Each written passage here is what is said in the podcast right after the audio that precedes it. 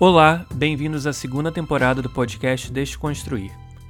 Meu nome é Eric Harding e eu sou coprodutor e co-anfitrião do podcast. Meu parceiro aqui é meu primo Leandro Casale. Toda semana recebemos novos convidados e debatemos política, história e questões sociais centralizando perspectivas esquecidas ou silenciadas. Lembre-se de se inscrever no seu agregador de podcast preferido para receber todos os nossos episódios.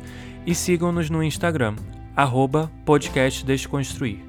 Deixamos aqui o nosso agradecimento especial aos nossos apoiadores. Se você curte o nosso podcast, qualquer doação recorrente irá ajudar a arcar com os custos que temos para produzi-lo e colocá-lo no ar. O link é apoia.se barra podcast Desconstruir. Ele está na descrição desse episódio também. Além disso, caso queira contribuir numa doação única, você pode fazê-la através do Pix, a chave do Pix é o nosso e-mail, podcastdesconstruir@gmail.com. Fique agora com a conversa dessa semana.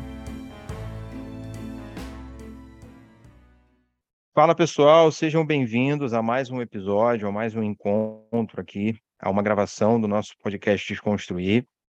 Eu, Leandro Casale, mais uma vez estou aqui com meu primo, Eric Harding, diretamente lá dos Estados Unidos. A última vez, né, primo, o último episódio eu acabei não, não conseguindo participar por, por motivos de saúde, mas, enfim, é, a gente está vivendo uma pandemia ainda, é bom lembrar, né? Sim. Mas não era Covid, não. Eu estava mal de gripe, mas não chegou a ser Covid. Acabei não conseguindo participar e o Eric conduziu, conduziu muito bem o nosso episódio. E dessa vez estou de volta com mais aqui uma convidada especial, como a gente sempre faz, né? Eu vou passar a bola para ela mas eu queria antes dar os nossos recados de sempre. Você que é nosso ouvinte deve conhecer a nossa campanha lá no Apoia-se. Você que está chegando agora, se não conhece, a gente tem um, um, um link que está na bio do nosso Instagram, lá na nossa página, né? É, no arroba podcast construir, onde a gente tem uma campanha de financiamento coletivo para manter esse podcast no ar, e não só para manter no ar, mas para que ele possa melhorar cada vez mais, né? A gente está aqui dedicando o nosso tempo, é, o nosso dinheiro também, porque é necessário investir para que essa produção aqui aconteça. E nós não vivemos de podcast, a gente sempre fala disso, né, primo? Seria um sonho, quem sabe a gente consiga viver em algum momento. É, mas eu sou professor, o Eric também. E a gente, no tempo que sobra, a gente faz as nossas gravações, os nossos encontros aqui. E a gente sempre agradece demais a todos os convidados que vêm aqui dedicar um pouquinho do seu tempo também, porque a gente sabe né, da correria que é viver nesse mundo capitalista. Então, a gente agradece demais a presença é, da nossa convidada aqui, que é a Rebeca. Mas antes de eu passar a bola para ela, a gente tem a nossa campanha lá no Apoio, como eu disse, vai lá na bio do Instagram, arroba podcastdesconstruir. Tem o nosso e-mail, podcastdesconstruir.gmail.com, onde você pode se comunicar com a gente, além das redes sociais, né? E se vocês quiserem fazer uma doação pontual, não puderem contribuir mensalmente, sem problemas, a gente tem a nossa chave Pix, que é o nosso e-mail mesmo, podcastdesconstruir.gmail.com. E você ainda pode ajudar a gente também divulgando os nossos episódios, curtindo as nossas postagens, interagindo com a gente lá nas redes sociais, porque a gente sempre abre caixinha de pergunta, enfim, é, para que vocês participem, né, com questões, com sugestões. E a gente sempre agradece, não só os nossos doadores, mas todos aqueles que interagem com, com a gente lá no, no Instagram, né, que é a nossa rede principal. Vou passar a bola para a Rebeca e eu vou deixar ela se apresentar, mas eu achei muito maneira a descrição dela na bio dela do Instagram. Sensacional. Eu vou ler só uma parte, só uma parte, tá? Ela fala que, segundo os bolsonaristas, ela é financiada pelo Xi Jinping e pelo PT. Rebeca, explica isso aí, se apresenta, por favor, e muito obrigado por você aceitar participar aqui do nosso programa. Essa bio. Olá, gente. Meu nome é Rebeca Gaia, sou twitteira, travesti, casada, mãe de pets e muitas coisas mais. Essa, essa bio aí veio de um dia que uma bolsonarista começou a me xingar muito ali no Twitter e ela começou a falar que está caindo o dinheirinho da China já, né? O X já depositou o, o dinheiro. Daí veio outro bolsonarista também e falou que eu sou financiada pelo PT e várias teorias de conspiração. Daí, a partir desse dia, eu falei, quer saber, eu vou deixar isso na bio. E tá lá. Daí, assim, quem lê ali, bolsonarista, provavelmente vai achar que aquilo é verdade, vai falar que eu sou financiada mesmo. E quem for uma pessoa normal, uma pessoa comum, vai entender a ironia do negócio. Mas surgiu daí, surgiu de um ataque em massa de bolsonarista, de, de do gadinho ali, um monte de animal que veio me atacar e eu coloquei a, a bio. Perfeito, né? Perfeito. É, é, usar a palavra deles contra eles mesmos, né? Exatamente, exatamente. É. Rebeca, então, mais uma vez agradecendo aí, como meu primo já tinha falado, uh, muito, muito obrigado pelo convite. Eu fico muito feliz que você tenha aceitado e feliz também que você seja a primeira pessoa trans que a gente está entrevistando aqui no podcast, que era uma pauta que eu já queria trazer já há algum tempo. Eu sei que a gente teve aí o mês do orgulho agora em junho, recentemente, né? A gente está em agosto, mas foi mais ou menos um mês atrás. Uh, e eu queria, então, começar fazendo uma pergunta que talvez seja simples e talvez não, para quem estiver ouvindo a gente. Você poderia explicar o que, que é a letra T, né, desse LGBTQIA+, o que, que é o T, o que, que vem a ser o trans? Então, uma pessoa trans é qualquer pessoa que não se identifica com o gênero que deram para você lá no nascimento. Quando você nasceu, o médico abriu sua perninha assim e falou: tem pipi, é menino. Eu cresci e falei: não, sou travesti, tem essa de menino não. Então, quando você não se identifica com aquele gênero que o médico lá atrás falou que você era, falou, oh, é um menino, você se identifica com a menina, é uma pessoa trans a palavra transgênero, né? O trans é além de, então além do gênero imposto no nascimento. É daí que vem uma pessoa trans. Então qualquer pessoa que não se identifique mesmo com aquele gênero é uma pessoa trans. Bacana, bacana.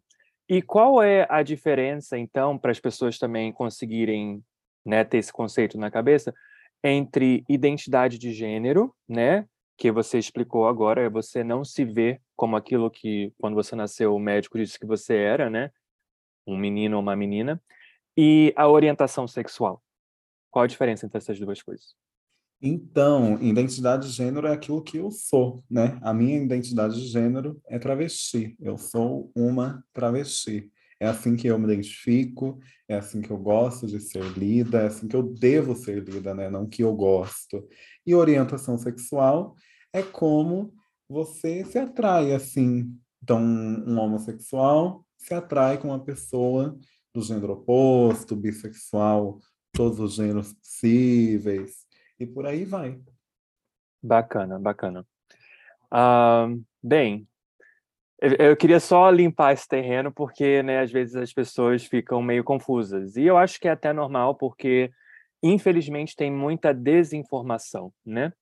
Rebeca, tem muita, tem muita fake news por aí uh, que colocam pessoas trans ou pessoas LGBTQIA+, no geral, e a gente está tá envolvida em, segundo essas teorias de conspiração, em coisas mirabolantes que até Deus duvidaria, mas enfim, falam que a gente é capaz de fazer coisas que eu nem sei como, mas dizem, dizem por aí, né? Me sinto até mutante, né, às vezes. um X-Men. É, exatamente, olha... É, eu, eu, acho que, que nessa questão de, além das fake, das fake news, né? Eu, como sou historiador, eu vou puxar a sardinha, obviamente, para a história, para o meu lado também. É, é, existem, existe uma dificuldade muito grande das pessoas lidarem com essas siglas, né? É, porque a gente foi acostumado a ver as coisas em duas caixinhas, sim, simplesmente, né? Preto e branco, bom e mal, certo e errado, menino menina, e qualquer coisa que, que contradiga de alguma forma essas, essas caixinhas que a gente foi ensinado né, a, a, a colocar as coisas e a resumir a vida, é, algumas pessoas não têm, não têm muita, digamos que, predisposição em, em tentar entender e sair dessas caixinhas, né? E reagem, e aí reagem das maneiras mais bizarras e, e, muitas das vezes violen violentas e nas suas diversas formas de violência. E aí isso tem, obviamente, a ver com, com uma visão de mundo cristã, né, ocidental, que, que coloca as coisas em, em bom e mal, certo errado, menino ou menina. Qualquer coisa que fuja a isso é taxado como, como errado. E a gente está no momento de discussão e de debate, de revisão, de reeducação, mas isso é algo muito enraizado, né? Tem pessoas que têm boa vontade para tentar aprender, se reeducar e se desconstruir, né? Como a gente está chamando o nosso podcast não é à toa. A gente está aqui aprendendo, eu tô, tô, tô me reeducando nesse sentido também. E a partir do que você falou, Rebeca, me surgiu uma dúvida. É, a diferença entre, se é que tem, né? Enfim, entre. Eu não sei nem se eu estou atropelando uma pergunta, tá, primo? Mas é porque ela já falou e me veio na hora. Mas a diferença entre trans e travesti, porque, se você, sinceramente, é, eu já ouvi algumas definições, mas eu confesso que eu acho bem confuso. Então, se você puder explicar, esclarecer, é, se é que tem alguma diferença, não sei se eu estou perguntando alguma coisa equivocada aqui, se eu tiver, me desculpe. Mas é, eu acho que vale a questão, porque muita gente tem essa dúvida, assim como eu também tinha, né? Eu, eu ia seguir com essa pergunta, então, muito bom. Então, é, entre uma pessoa trans e uma travesti não tem uma diferença, porque a travesti é um gênero, primeiro que ninguém nasce travesti, né? Ninguém tem um médico ali que olha e fala, então, é travesti. Então, só o fato de você ser uma travesti, você já não se identifica com aquele gênero imposto no seu nascimento. Então, uma travesti é uma identidade de gênero e travesti é uma pessoa trans, porque travestis são pessoas que não se identificam com aquele gênero que foi imposto lá no nascimento. Tem muita gente que tem a, a dúvida entre mulher trans e travesti, né? Qual que é a diferença? A mulher trans é uma pessoa trans, ou seja, uma pessoa que não se identifica com aquele gênero imposto no nascimento, que se identifica como mulher. Então, se alguém fala para você, eu sou uma mulher trans, ela se vê como mulher. Uma pessoa que se identifica como travesti, travesti é um gênero feminino, né? Então você vai tratar como ela, você vai respeitar ali ela, né? Só que assim, tem travesti que não se identifica como mulher. Tem travesti que só se identifica como travesti. Tem travesti que não, se, não, não tem problema, assim, falar que, que é mulher também. Então, essa é a diferença, entendeu? Uma mulher trans pode ser travesti, se ela se identificar assim. Uma travesti pode ser uma mulher trans também. Só que tem travesti que prefere só se identificar como travesti e tem mulher trans que prefere se identificar só como mulher trans. Então, o, melhor nesses casos mesmo é chegar na pessoa e perguntar: eu posso te chamar, tipo, sei lá, de mulher? Assim, que às vezes a gente, ah, mulher, né? Aquela, é uma coisa do dia a dia. É, pergunta para a pessoa, sabe? Essa é a diferença. Mas uma travesti, em resumo, é uma pessoa trans, porque só o fato dela ser travesti já torna ela uma pessoa trans pelo fato dela não se identificar com aquilo que deram para ela lá no nascimento. Bacana.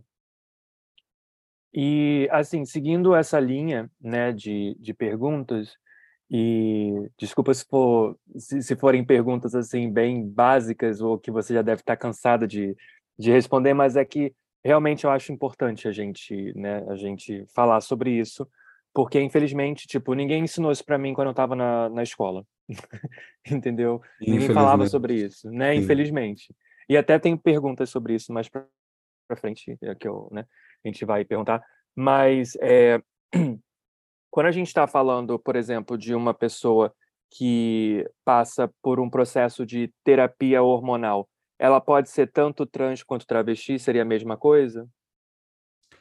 Sim, sim, sim. porque é, como eu disse, travesti, ela também é uma pessoa trans. Porque trans é qualquer pessoa que não se identifica mesmo com gênero imposto no nascimento.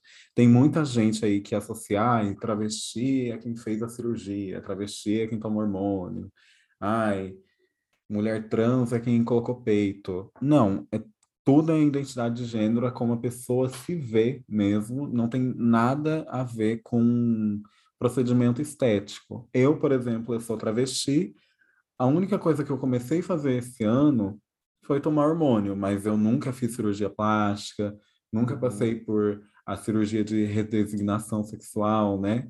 Que tanto uhum. falam aí. É, e isso não me faz menos travesti. Tem muitas travestis aí que nunca tomou hormônio, não quer também, não quer passar por nenhuma cirurgia. É, isso né, é como a pessoa prefere se expressar ali também. Até porque uma pessoa cis, ela também pode fazer uma cirurgia no nariz, por exemplo. Uma pessoa claro. cis, ela pode colocar silicone.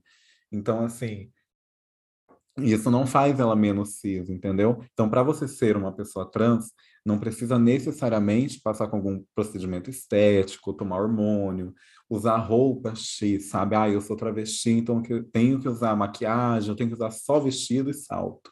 Não, é como você sentir a vontade de se expressar mesmo, não tem nada a ver uma coisa com a outra, assim, sabe? Não tem uma ligação direta.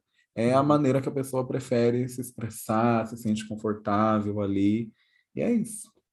Bacana. Não, não tem uma, uma lista de coisas que você precisa fazer para você ser considerado trans ou travesti, né? Então, não, bom, não. bom saber disso. Beleza. Vai lá, primo. Pergunta aí. É, eu fiquei com uma dúvida, assim, mais, mais para a parte pessoal mesmo, né? É, acredito que quem está ouvindo também. Eu queria saber quantos anos você tem hoje, Rebeca, e com quantos anos você passou a se identificar como travesti? Eu sou muito novinha e eu me identifiquei muito novinha também. Eu tenho, eu tenho 20 anos e eu comecei a me identificar como travesti aos 13. Então, assim, foi um processo aí bem cedo, graças à igreja. Né? Graças à igreja? Como graças assim? à igreja, como assim? É, fiquei com dúvida também. É porque eu fui criada na igreja evangélica, né? E quando eu entrava ali naquele ambiente, ficavam me olhando estranho. E na minha cabeça, assim, sempre foi algo muito natural, sabe? Tipo, ah, eu não sou esse menino que estão falando. Para mim é uma criança, né? A gente não tem aquela coisa na cabeça de, nossa, eu sou isso, eu sou aquilo, ah, eu sou uma travesti. Não, eu estava existindo como criança mesmo. E eu ficava muito incomodada com aqueles olhares, sabe? Eu ficava me questionando, tipo, nossa, por que que eu chego aqui tão me olhando torto? Por que que eu sou tão julgada, sabe? Sendo que eu tô só sendo eu aqui, não tem nada demais comigo. Daí eu decidi sair da igreja e quando eu saí dali, eu comecei a ter um olhar mais carinhoso comigo, sabe? Eu comecei a me sentir menos culpada por ser por ser eu, sabe? Eu, eu fui lidando comigo ali. Daí eu comecei a estudar ali, porque eu estava num grupo do Facebook e vi esse papo de identidade de gênero. Daí eu falei, ah, esse negócio de travesti, acho que eu sou, hein? Olha que tudo. E aí eu tô aqui, né? Acho que eu tenho o quê? Um, contando aí anos de travesti. Eu não sei fazer conta do 13 por 20. sete. É bastante, sete, é. sete anos de travesti, ó. Olha aí, ó. Bacana. E, e olha qual a importância, né, da, de você ter acesso a uma rede social, de você ter acesso à informação, né? Debate. Porque, Nossa, debate, é. Demais. Porque talvez se você... também não tinha, não tinha essas coisas, né, que tem hoje. Hoje em dia, tudo é muito mais fácil na parte de informação. Ali naquela, naquela época ali, estava começando o Facebook ainda, e mesmo assim me ajudou. Imagina para as crianças de hoje, sabe? Sim, com certeza. E a, a sua família, Rebeca, com relação à sua, à sua, à sua identificação? Como é que ela lidou com isso? Não lidou. É assim. Não é assim, lidou. não lidou. eu passei Rejeitou. por esse processo de me assumir ali. Eu me assumi, acho que faz quatro anos, foi em 2018. Então, passei por um tempo, porque minha família toda é de igreja, então tem toda aquela pressão cair em cima da gente, a gente fica, eita, o que, que é isso? Né? Como, é que eu, como é que eu conto? Vou ser julgada ou não vou? Mas é uma coisa que, assim, graças a muita terapia, graças a Deus, né, a gente vai sabendo a, a lidar, sabe? Hoje, eu sempre tive para mim que família é aquela família que a gente Família a gente escolhe, família é quem ama e quem acolhe a gente. Hoje eu moro aqui com meu marido, três gatos, e essa é minha família. Eu tenho minha família aqui. Uhum. É uma travesti tendo uma família que com muito acolhimento e tudo mais. Tem uma relação ótima com mamãe, né? Mamãe é tudo. Então, assim, para quem está ouvindo, né, e caso passe alguma coisa com família, ai meu Deus, está reagindo dessa maneira, eu acho que é assim, se apegar com pessoas que querem o seu bem mesmo, sabe? Quem te ama de fato, porque família no final do dia é quem te abraça e te acolhe, independente do que você for, independente de onde você estiver, independente de qualquer coisa. É, assim como o seu caso, a gente escuta muitos outros relatos de pessoas é, trans, gays, enfim, que, que são rejeitadas por, pela família ou pela, por parte da família também, né? E é curioso, porque essa gente fala tanto de família, é, mas quando o seu familiar, o seu filho, filha, enfim, não é aquilo que você espera, você vira as costas, né? Você faz tanta questão de ser contra o aborto, né? Faz uma pressão Uhum. gigantesca a favor da vida e você rejeita várias vidas simplesmente porque você não aceita elas. Exatamente. É. Você rejeita uma vida que não faz parte daquela vida que- do comercial de margarina, né? Que é aquela família Exato. Toda Perfeita. heterossexual, É. normativa, cheia de homens brancos, aquele sorriso cheio de lente no dente, sabe? Aquele dente mais branco Uhum. que não existe, gente. Na vida real não existe isso. É, é essa coisa do comercial de margarina que coloca na cabeça das pessoas que tem que ser aquela família. E é muito mais sobre frustração, né? E como você vê no outro uma projeção do que aquele acolhimento de fato, né? Porque se fosse para acolher, você ia aceitar independente de tudo. Mas quando você projeta e aquela pessoa não age de acordo com o que você esperou dela, na vida dela, né? Detalhe, a vida da pessoa não tem nada a ver com você. Você se frustra e vai acontecendo isso, né? Porque você quer por tudo aquela pessoa que esteja naquela família de comercial de margarina. É muito triste, é muito É. triste isso. Eu, eu, eu passei Primo. por isso com o meu, meu pai biológico, então eu sei como é que é. Um- Uma, só uma última curiosidade, prometo. É, é, é, aí eu passo a bola para você fazer outras perguntas. É, você falou, graças a Deus, agora há pouco, foi na força do hábito ou você ainda é cristã, Rebeca? Não, foi na força do hábito. Eu fui criada, né? Minha criação toda evangélica. Então, é, é- acontece alguma coisa, misericórdia, né? Claro, Jesus tenha piedade, né? Eu, eu tenho, uma, tenho um linguajar evangélico, né? Daqui a pouco eu tô falando lá baixura de cantas aqui.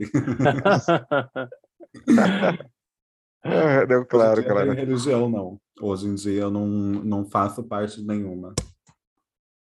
Perfeito, perfeito. Se- Segue lá, primo, perdão. Não, não, tudo bem. Ah, só complementando, né, aqui, e que realmente é muito triste que a gente ainda tem que passar por esse tipo de situação, que a comunidade LGBTQIA+, ainda tem que passar por esse tipo de coisa em, nos dias atuais. Eu acho que a minha pergunta, então, já que a gente tocou nesse assunto, né, e eu tinha uma pergunta aqui em relação a isso, Rebeca, qual que você vê, qual que é a ligação que existe entre o fundamentalismo religioso e a discriminação e a violência sofrida pelas pessoas da comunidade trans, né, por outros LGBTs e etc. O que que você vê como qual é a ligação entre essas duas coisas? Já que você foi criado dentro da igreja também, né? Então, é porque experiência própria minha, né? Quando você entra em algum lugar, tem umas regras, né, para você ser seguido. Tanto é que temos figuras muito importantes aí desse meio, como a Bruna Carla agora recentemente, é que é aquele padrão, né, heteronormativo, cisnormativo, e quando você foge disso, né, que eles usam muito a Bíblia, né, para discriminar pessoas LGBTQIAP+, e assim, eles se apoiam nesse discurso, muitas vezes também para né, soltar ali algo que está presinho neles, mas se apegam naquilo, e o que mais me irrita nesse discurso é que sempre é um negócio de ai, eu eu discordo disso, mas eu te respeito muito, sabe? Eu não vou cantar no seu casamento, mas eu te respeito muito, sabe? Eu acho que isso vem muito de querer ser, nossa, o exemplo da salvação na Terra e qualquer pessoa que foge disso que você acha certo, essa daí não vai ser salva, e tal. É, é, muito moralismo em cima da vida de um que não, não é a sua vida, sabe? Então, assim, você começa a descontar isso nas pessoas, e aquilo vai crescendo, e na hora que você vê, tem aí pastores, né, pregando esse ódio em lugares, né, que teoricamente seria de acolhimento. Isso vai tomando uma proporção muito grande a ponto de travestis serem mortas por tem um caso, né? Eu não sei se eu posso citar se é muito pesado, se eu falo, cito ou não. Pode falar. Tem um cara que ele se relacionou com, com uma travesti, ele saiu com ela, teve uma noite, e no dia seguinte ele arrancou o coração dela. Isso é uma notícia muito famosa aí. É, e disse que aquilo era um pecado e que ela estava fazendo ele pecar e, e tudo mais. Então, você usa um discurso muito de amor, ai, eu respeito, ai, eu quero a sua salvação, para soltar esse ódio que tem dentro de você e, como nesse caso, literalmente matar uma pessoa. Então, assim, será que é tão importante assim esse negócio de acolhimento? Porque assim, se prezasse tanto pela vida, você não teria matado uma pessoa em nome de Deus, né? Você não teria tirado uma vida que tanto defende, né, o pró-vida, né, para poder não sei, é, é um desencargo, é um moralismo, sabe? Parece que é um, é um, um pesa na consciência, assim, não admite que a gente também é um ser humano normal quando você entra numa igreja, te olham torto. Quando você entra na igreja, vão pregar contra você e falar que você está errado. Mas por que está errado, sabe? Teoricamente, assim, né, falando na linguagem deles, Deus me fez assim também. Eu nasci travesti, eu amo ser travesti, não seria outra coisa. Só que a gente tem que negar esse, é até hipócrita isso, porque a gente acaba tendo que negar algo que, entre aspas, Deus, né, segundo eles, Deus nos deu. Então, esse qual foi a palavra que você usou? Acho que foi fundamentalismo. Isso, fundamentalismo religioso. Esse fundamentalismo religioso utilizado, né, para atacar pessoas LGBT e tudo mais é muito baseado na hipocrisia também, né? Porque por favor, por favor. E tem um, tem um vídeo, acho que foi a Lina que falou uma vez, que ela fala que ela não quer acreditar num Deus. Eu não vou saber a frase exata, mas é sobre não acreditar num Deus que acaba não acreditando em você, um Deus que te odeia. E isso também acabou gerando em mim, por exemplo, um ódio contra Deus. Eu ficava, gente, por que, que eu vou querer amar uma pessoa que me odeia, sabe? Por que, que eu vou querer ficar nessa relação masoquista, sabe? Por que, que eu sou travesti, eu vou... Ah, eu vou na igreja, porque... E se eu tô errada? E eu sou isso, e, e pronto, acabou, e, e é isso. Então, esse fundamentalismo religioso, como o meu caso, acaba afastando muito é, a pessoa da igreja, né? E isso aconteceu comigo. Acontece com muita gente e, e, é isso. Eu acho que é muito baseado em uma hipocrisia, é muito baseado numa frustração dentro de si e você precisa descontar aquilo em alguém. É muito moralismo de achar que você é a salvação que desceu na terra e você vai libertar todo mundo. Olha só como, como ele é, meu Deus sabe? O mundo seria muito mais fácil se a gente escutasse esse povo, eu acho, porque daí ia viver numa paz e amor, passarinho cantando, céu azul, sabe? Não ia ter poluição em São Paulo. então, eu acho, eu acho assim, desse fundamentalismo religioso, ele tem muito esse papel de, como eu citei esse caso da moça, de atacar e muitas vezes ser hipócrita e muito moralista e muito muito muito sabe? Para mim é, é, muito muito esse essas coisas assim. Sim. É, seguindo essa mesma, essa mesma linha de, né, de, de perguntas de raciocínio, você conhece ou sabe se existem igrejas ou religiões ou comunidades de, de fé onde as pessoas se reúnem e elas aceitam e acolhem pessoas trans? Então.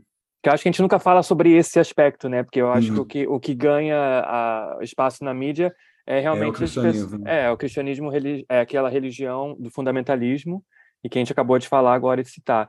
Mas não sei, existem, uh, se você conhece alguma, que acolhe? Então, eu, é, citar dois casos aqui meu, né? É, teve uma vez, eu estava indo para uma excursão aqui em São Paulo, na van tem ao lado de uma menina que era da Bola de Neve, né? Que é também uma igreja evangélica dessas mais moderna, né?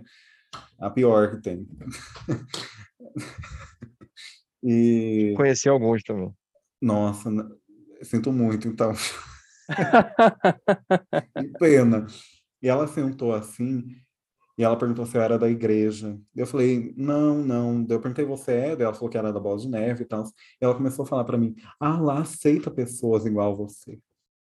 Vai lá também. E eu já fui, eu não falei ali para ela, né, mas eu já fui evangélico, eu sei como é esse, esse espaço de, ah, aqui a gente aceita, aceita você entrar, a partir da porta você vai deixar de ser, entendeu? É, é assim que funciona. Mas teve um caso, foi nesse mesmo ano, eu tenho uma amiga que ela é da Umbanda, e eu queria que ela é, tirasse cartas no tarô para mim, eu gosto muito de tarô, acredito muito, e ela foi assim, e ela foi falar com a mãe de santo dela para poder para poder fazer ali. Pra, peraí, Abdi, para quem pra, porque vocês não podem ver, né? Meu primo tá mostrando a camisa dele, por isso que a gente estava rindo aqui. Oxóssi, olha só! Oxóssi, Oxóssi, por isso. Ai, meu Deus. Então, é, acho que seu primo sabe, então, como religiões de matriz africana acolhem a gente, porque nesse dia ela foi falar com a mãe de santo e ela precisava do meu nome. Só que daí eu perguntei, amiga, qual nome? Daí ela, como estava iniciando ali, ela foi perguntar para a mãe de santo dela e a mãe de santo dela falou, então, é o nome dela mesmo, que no caso, Rebeca, né? É, não precisa pegar outro nome, porque a Rebeca é uma figura feminina. A alma dela é uma alma feminina. Isso me pegou muito, sabe? Porque eu não sou da Umbanda, mas essa minha amiga, ela é, e eu conheço várias pessoas LGBT que são também, inclusive a maioria das pessoas LGBT que tem uma religião acaba indo para uma religião de matriz africana, justamente por conta desse acolhimento, sabe? Porque não é uma religião como a gente estava falando anteriormente, baseada em moralismo, em apontar o dedo para sua cara, baseada em hipocrisia, baseada em você querer ser melhor que o outro, sabe? Você tem que buscar essa salvação e você tem que mostrar para as pessoas o quanto elas precisam ser salvas e você precisa será a salvação na Terra. Não é baseado nisso, entendeu? Então, nessas religiões, eu não tenho religião, mas, assim, se eu tivesse, essas religiões, assim, de matriz africana, é para onde eu iria, porque eu sei que ali eu não seria julgada por ser eu. Inclusive, eu já fui muito, muito, muito, muito acolhida. Que ótimo. Legal, a gente até já teve episódios aqui onde a gente falou da, da Umbanda, da Kimbanda também. Então, assim, é, é uma outra é uma outra pegada, né? E por isso que elas são tão atacadas pelos cristãos, entre aspas. Exatamente. Pois é, é assim, é claro que, que, que sempre existem exceções, né? Eu acredito, eu não conheço, mas eu acredito que dentro do cristianismo também existam instituições, Com certeza. grupos, na verdade, né, Sim, que, que sim. promovem esse acolhimento, mas infelizmente Não é, são a maioria, né? é, não Não. são a maioria, exatamente. É, E tanto não é que é são da divulgadas, as gente. pessoas não falam. Tipo, eu realmente Exatamente. não saberia. Pois é, eu também não conheço nenhuma, eu já ouvi alguém comentando sobre, mas é- é- infelizmente acaba sendo acaba sendo bastante raro, né? É, por conta de todo o, o moralismo, como a Rebeca comentou, e por conta dessa visão muito, muito conservadora mesmo, né? Pautada nessa, nessa lógica de, de, de, um único caminho, que é a salvação. Acho que a ideia de pecado é bastante complicada, né? Porque é um instrumento de, de, de, controle e de, e de dominação uhum. extremamente violento, né? E essa lógica, de fato, não existe é, dentro das religiões de matriz africana, mas é, não vou puxar para esse, esse, lado, até porque a gente já fez um, alguns episódios sobre isso, como. Já. Voltem lá comentou. e ouçam os nossos episódios. Pois é, vale, ficou bem legal.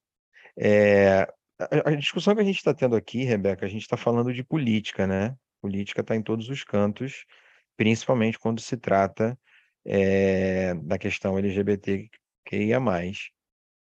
Como que você se define politicamente? É, como uma pessoa de esquerda? Se você faz parte de algum movimento social? Se você milita em algum partido? Como é que é em termos de atuação política, né? hoje em dia, como é que você se posiciona? Sou comunista, ponto. já atuei no. Já fui militante da UJC, já participei de um cursinho popular. Hoje em dia, por questão de saúde mental mesmo, nesse período louco que a gente está vivendo, muita exaustão, né? Eu parei, eu, eu peguei para cuidar de mim.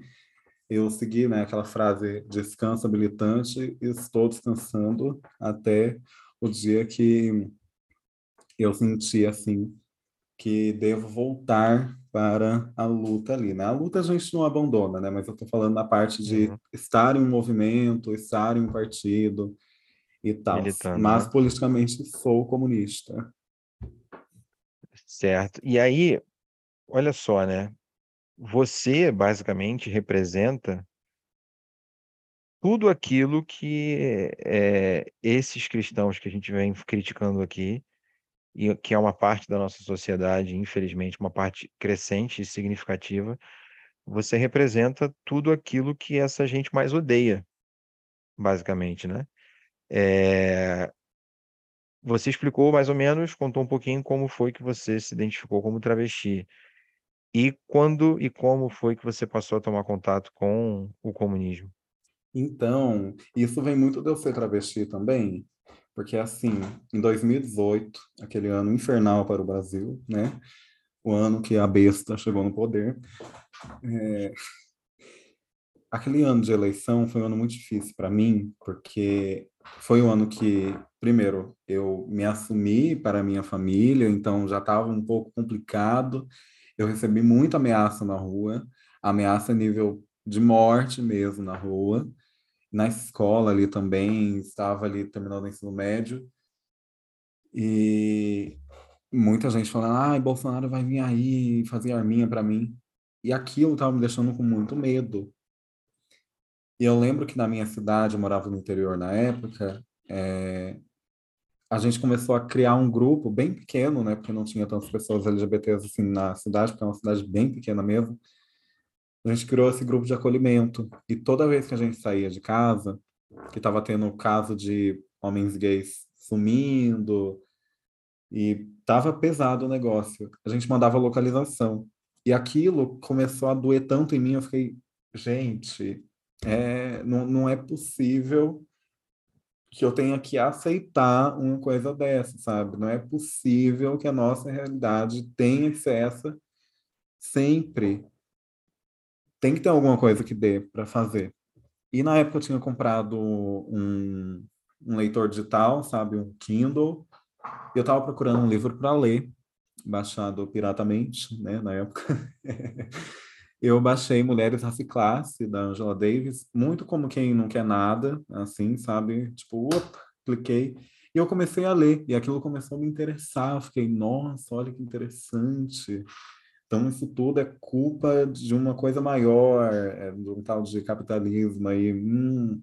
E a Ângela começou a falar de Marx, de Engels ali, falei, hum, quem que será que é? Daí eu fui pesquisar. Foi daí que eu li o 18 Brumários de Luiz Bonaparte, eu li o Manifesto do Partido Comunista e fui estudando e fui me interessando e como a teoria de Marx, né, essas coisas muito baseada em você na prática, né? Colocar aquilo na prática também não é ler e ficar ali. Eu comecei a procurar organizações e tudo mais. Daí eu comecei a fazer pré-vestibular no cursinho popular chamado Olga Benário, lá na minha cidade. Eu amo todo mundo daquele cursinho. Conheci o JC e daí foi só doutrinação comunista. Foi uma delícia. é, a, a, gente vê o, o moralismo dessa galera quando você vê essa gente nas redes sociais difundindo exatamente esse essa ideia, né, de que nas faculdades todo mundo anda pelado, todo mundo transando em todos os Sabe o que eu mais maconha, gosto? usando drogas. Eu falei, gente, quem dera a universidade fosse assim. Pois é, né? Sabe o que eu mais gosto? Eles falam que a gente quer acabar com a família. Eu falo, graças a Deus. Obrigada. Essa família chocra que a gente tem aí, essa coisa. Yeah. Uhum. Vamos acabar com essa, né? Pois é, por isso que eu comentei que, que você representa tudo que essa gente mais abomina, né? Exatamente porque eles temem muito é, perder esse mundo de, de comercial de margarina, como a gente comentou, como você mesmo falou, Como eles que dizem, são, são graças a a acreditar, Deus, né? né? Graças a Deus que eu sou tudo que eles odeiam. É, tem que ser mesmo. Uhum. Quer mandar mais uma, primo? Pô, já que a gente está seguindo por essa linha, a, a gente está, né, num ano de eleição presidencial, né, e outras eleições também. E eu queria perguntar a você, Rebeca, quem que você acha, quais são os vereadores, deputados estaduais e federais, senadores, se tiver algum, eu não sei, uh, trans que merecem mais atenção aí do público, né? Porque a gente pensa muito assim, ah, presidente, mas a gente não pensa que a nível municipal, a nível estadual, todas essas políticas são muito importantes. Então, acho que é uma pergunta em duas partes, né? Qual a importância realmente a nível municipal e estadual de políticas públicas voltadas para pessoas trans especificamente? E quais são esses políticos, uh, essas pessoas que estão aí concorrendo ou que estão concorrendo a cargos políticos que a gente deveria prestar atenção? Então, é, primeiro de tudo, eu acho que, assim, como comunista, né, eu vejo a eleição de outra maneira. Não acho que a gente não deve votar, isso é muito importante. Só que a gente sempre tem que entender a limitação dentro disso. Por isso que eu, você perguntou um nome, a Erika Hilton é perfeita nas pontuações dela sobre isso. Né? Eu adoro a Erika. A Erika sempre fala que o ponto dela ali, quando ela se tornou vereadora, quando ela fez o discurso lá, ela falou que a gente ainda está longe né, de chegar onde a gente precisa chegar. Só que a gente precisa ocupar esses espaços justamente para que esse ambiente que não foi feito para uma travesti frequentar se torne um pouquinho mais agradável e seguro para a gente, porque o lado de lá, né, a famosa direita, está ocupando tudo, está acabando com todos os, os, direitos possíveis e pessoas trans nem, nem citam, né? Então, assim, é importante a gente ocupar esses espaços, sim, para levar as nossas pautas, por exemplo, para o Congresso, só que não desistir de fazer algo concreto nas ruas, por exemplo, participar de um movimento social, entendendo todas essas limitações que o sistema capitalista né, traz para a gente aí. Então, a gente tem que pensar com esse olharzinho assim e pensar, não, tipo, ah, é uma pessoa trans, então eu vou votar e ponto. Não, não, porque tem pessoas trans que são de direita e, assim,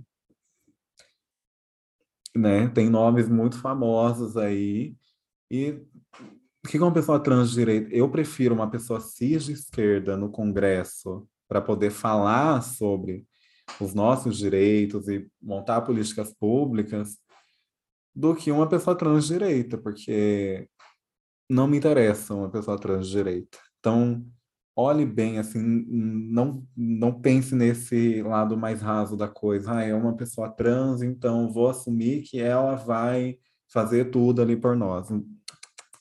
De jeito nenhum, de jeito nenhum. Tanto é que tem muitas figuras LGBT de direita, né? Isso é até pelo amor de Deus, né? Isso até não tem nem o que falar sobre.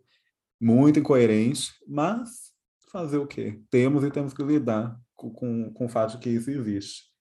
Mas é tomar muito cuidado de onde essa figura LGBT, de onde essa pessoa trans, né, faz parte, o partido, qual o, o, projeto dela, de fato, destinado a essa população. A Erika Hilton, por exemplo. A Erika Hilton, como vereadora, já fez muitas coisas aí, dentro da limitação do cargo dela, óbvio, para ajudar pessoas trans. Agora, como deputada, eu sei, eu confio que ela vai seguir fazendo. Então, assim, se eu tiver que indicar uma pessoa trans para olhar, para ficar mais atenta, quem for aqui de São Paulo, Erika Hilton. Sim, sim. Eu já ouvi muito falar dela. Eu sigo ela no Instagram e eu vejo a que ela está é sempre fofa. ali de, de frente. É Nossa, ela é, ela é tudo e mais um pouco ainda. É, é legal você tocar nesse ponto, Rebeca, porque basicamente você falou de representatividade, né? mas refletindo sobre o que é representatividade. Representatividade será que é simplesmente uma pessoa que é da mesma identidade que a minha, ou que, que não só é da mesma identidade que a minha, no caso a sua, mas que de fato vem de, defende políticas em prol da, dessa comunidade, né?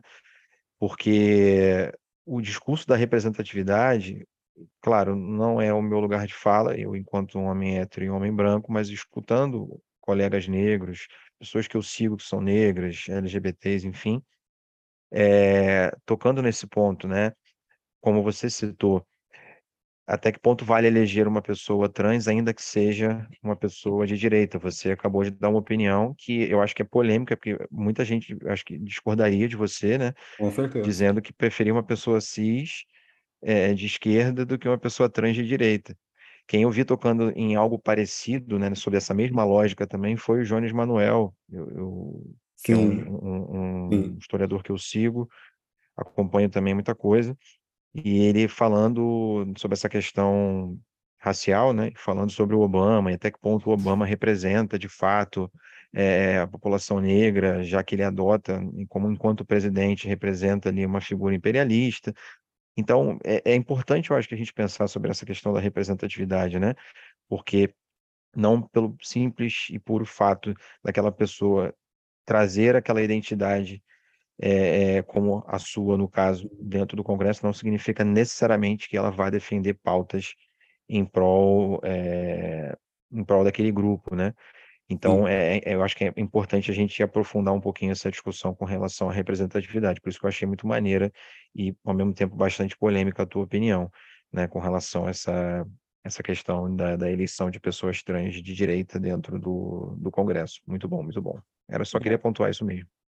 Não, mas eu só queria dizer também que eu concordo e assino embaixo, porque eu não quero uma pessoa de uma pessoa LGBTQIA+, de direita me representando, porque não importa que essa pessoa seja gay ou lésbica ou bi ou trans, o que for, se as pautas dela não têm nada a ver com o que eu acredito, o que eu espero que sejam feitos uh, leis, né, e direitos civis que venham, que possam ser votados e virar leis que vão afetar a minha vida, entendeu? Então, eu acho que eu, eu acho que é muito confuso isso até você ser uma pessoa já de uma minoria sexual, né? E, e, e, você de direita, sendo que a gente já é tão perseguido por vários outros. Falo que é, é a barata a favor da inseticida, né? Não é? É, é assim que eu enxergo. E sobre essa questão da representatividade, para aprofundar, eu, eu vejo que representatividade tem que representar, lógico, né? Por isso que a representatividade E a partir dessa representatividade, você traz uma transformação social. Então, esse é o, pro... esse é o meu problema com pessoas trans de direita se elegendo, por exemplo. Porque, ok, é uma imagem, né? trans está lá, é só a imagem, a imagem em si está lá. Mas o que de fato vai mudar na vida de pessoas trans nesse país mega transfóbico, o fato de ter uma pessoa trans de direita ali.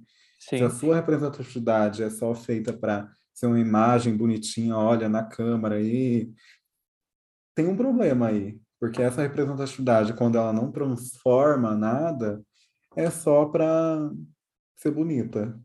Só. Não, é. não acontece nada, não vai mudar a realidade nenhuma. Por isso que eu falo que é muito importante a gente focar na representatividade. O meu foco nessas eleições vai ser votar em pessoas trans. Érica Hilton já tem meu voto, por exemplo. Lula também, que é trans, vou votar. Lula é trans. Infelizmente não temos uma presidente travesti aí para poder votar, mas eu não vou votar na Érica porque ela é travesti, ponto. Eu vou votar na Érica porque ela é travesti e porque a partir dessa representatividade, ela vai trazer uma transformação social ali com ela. Eu sei Sim. porque, como vereadora, ela já mostrou isso. Imagina como deputada. Vai, vai estourar no norte. Sim. Sim, ela vai trazer, é o que? São políticas estaduais, né? São políticas a nível federal, se você estiver falando de presidência, né? Política de Estado, né? Que o que que, o que que essas pessoas vão fazer?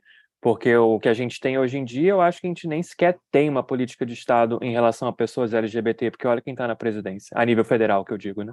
Nossa, eu acho que até na, olhando para a presidência, né, a gente tem exemplos perfeitos de representatividade, representatividade vazia. Hum.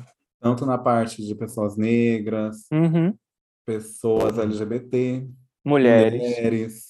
Então, assim, tem um monte aí de exemplos de representatividade vazia, que não chega Sim. a lugar nenhum. Muito pelo contrário, leva a gente lá para trás. É, verdade, verdade. É, Rebeca, eu não estava na pauta não, mas eu aqui, enfim, ouvindo você, queria te ouvir sobre esse tópico em específico. É, é uma pergunta muito ampla, tá? Fique à vontade para responder da maneira que você quiser. Mas como que você enxerga o papel do capitalismo na opressão a pessoas é, LGBTQIA+, por exemplo?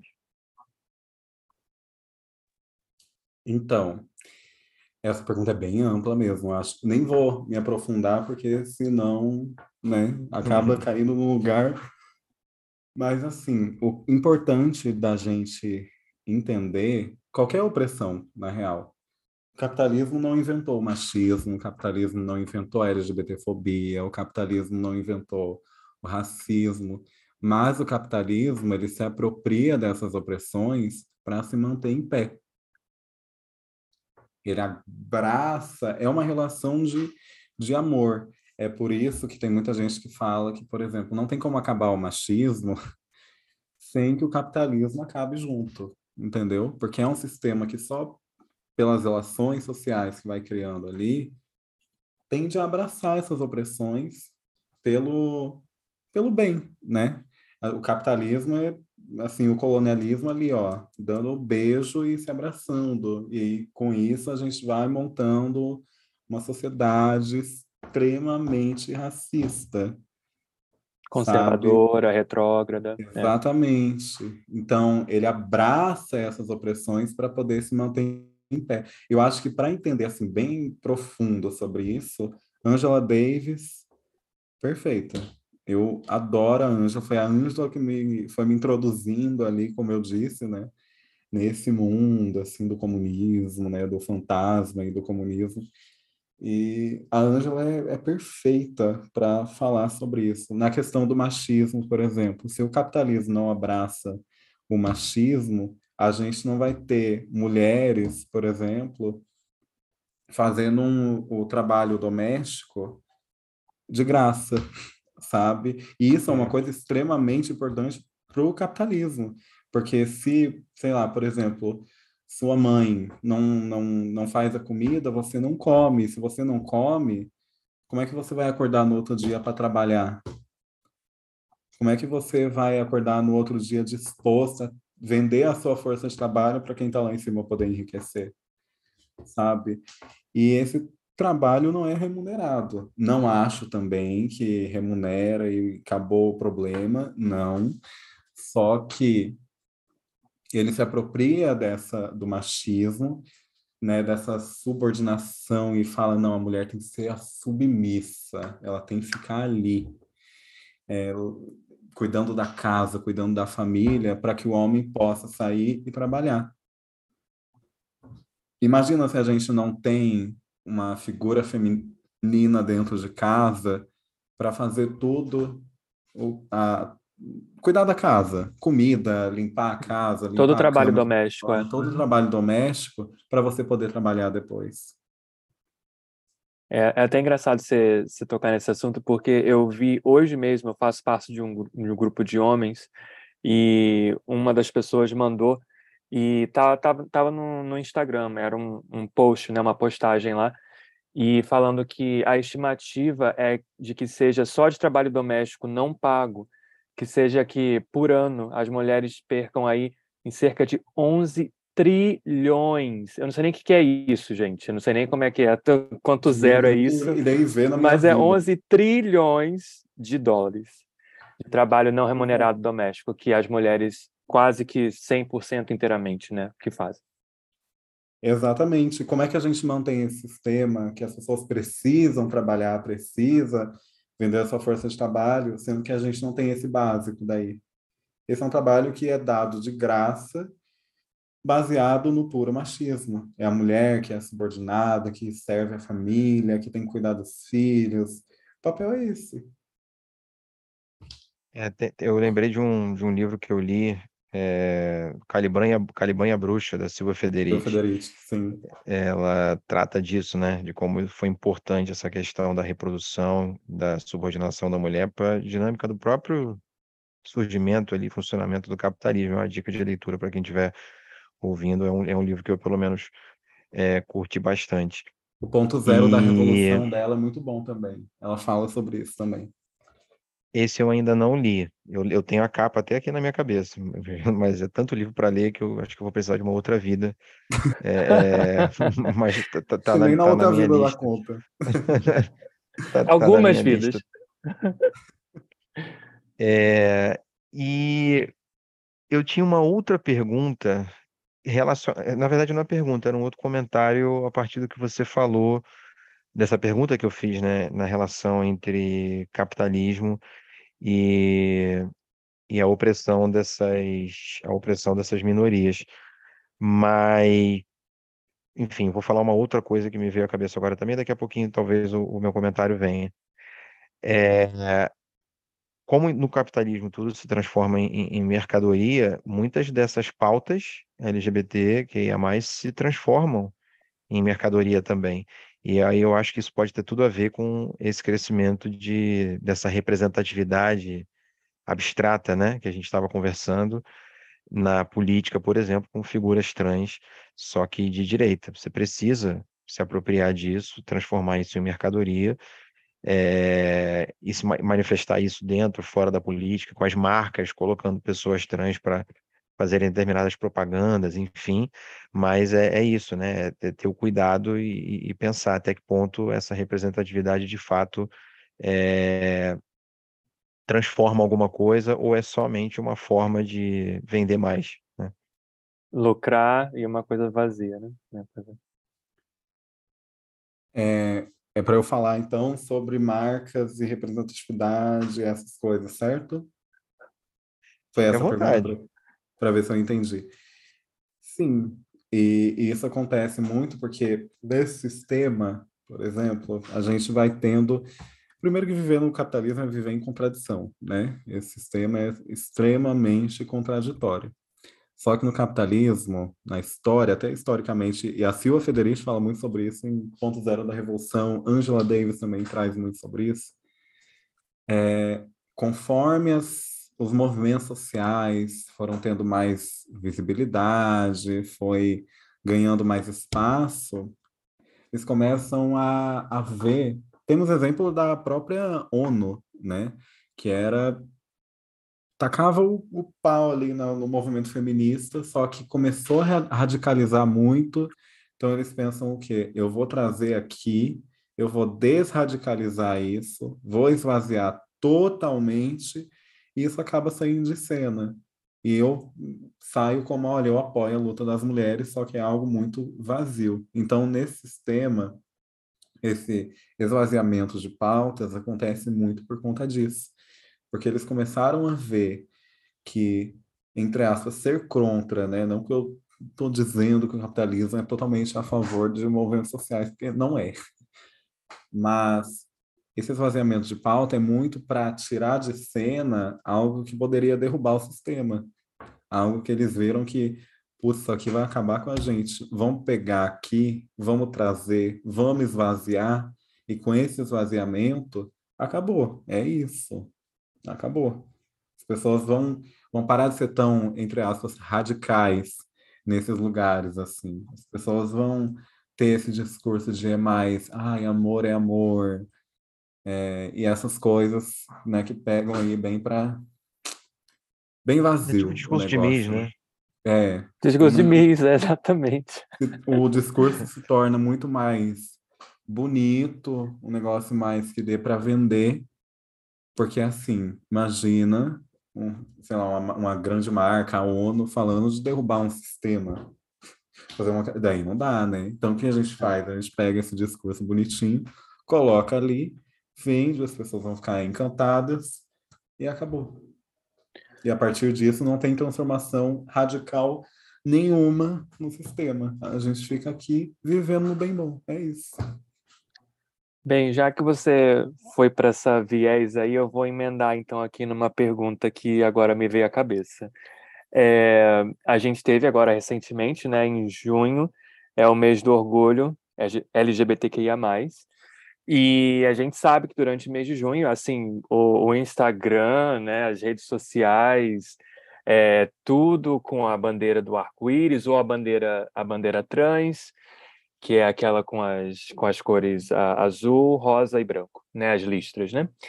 Aí, então, tudo quanto é lugar, as pessoas colocam lá produtos, claro, querem vender roupa, o que for, né? Roupa até para os seus para os seus cachorros, para os seus gatos uh, da comunidade LGBT, tá lá à venda. E aí depois, quando dá primeiro de julho, parece que acabou, né?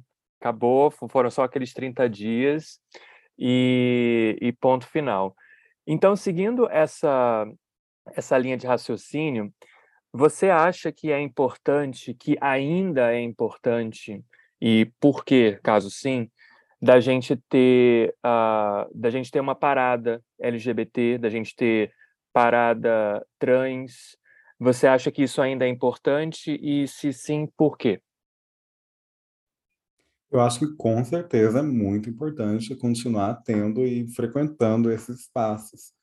E por quê? A minha resposta vai ser um pouco parecida com o que eu falei lá na política.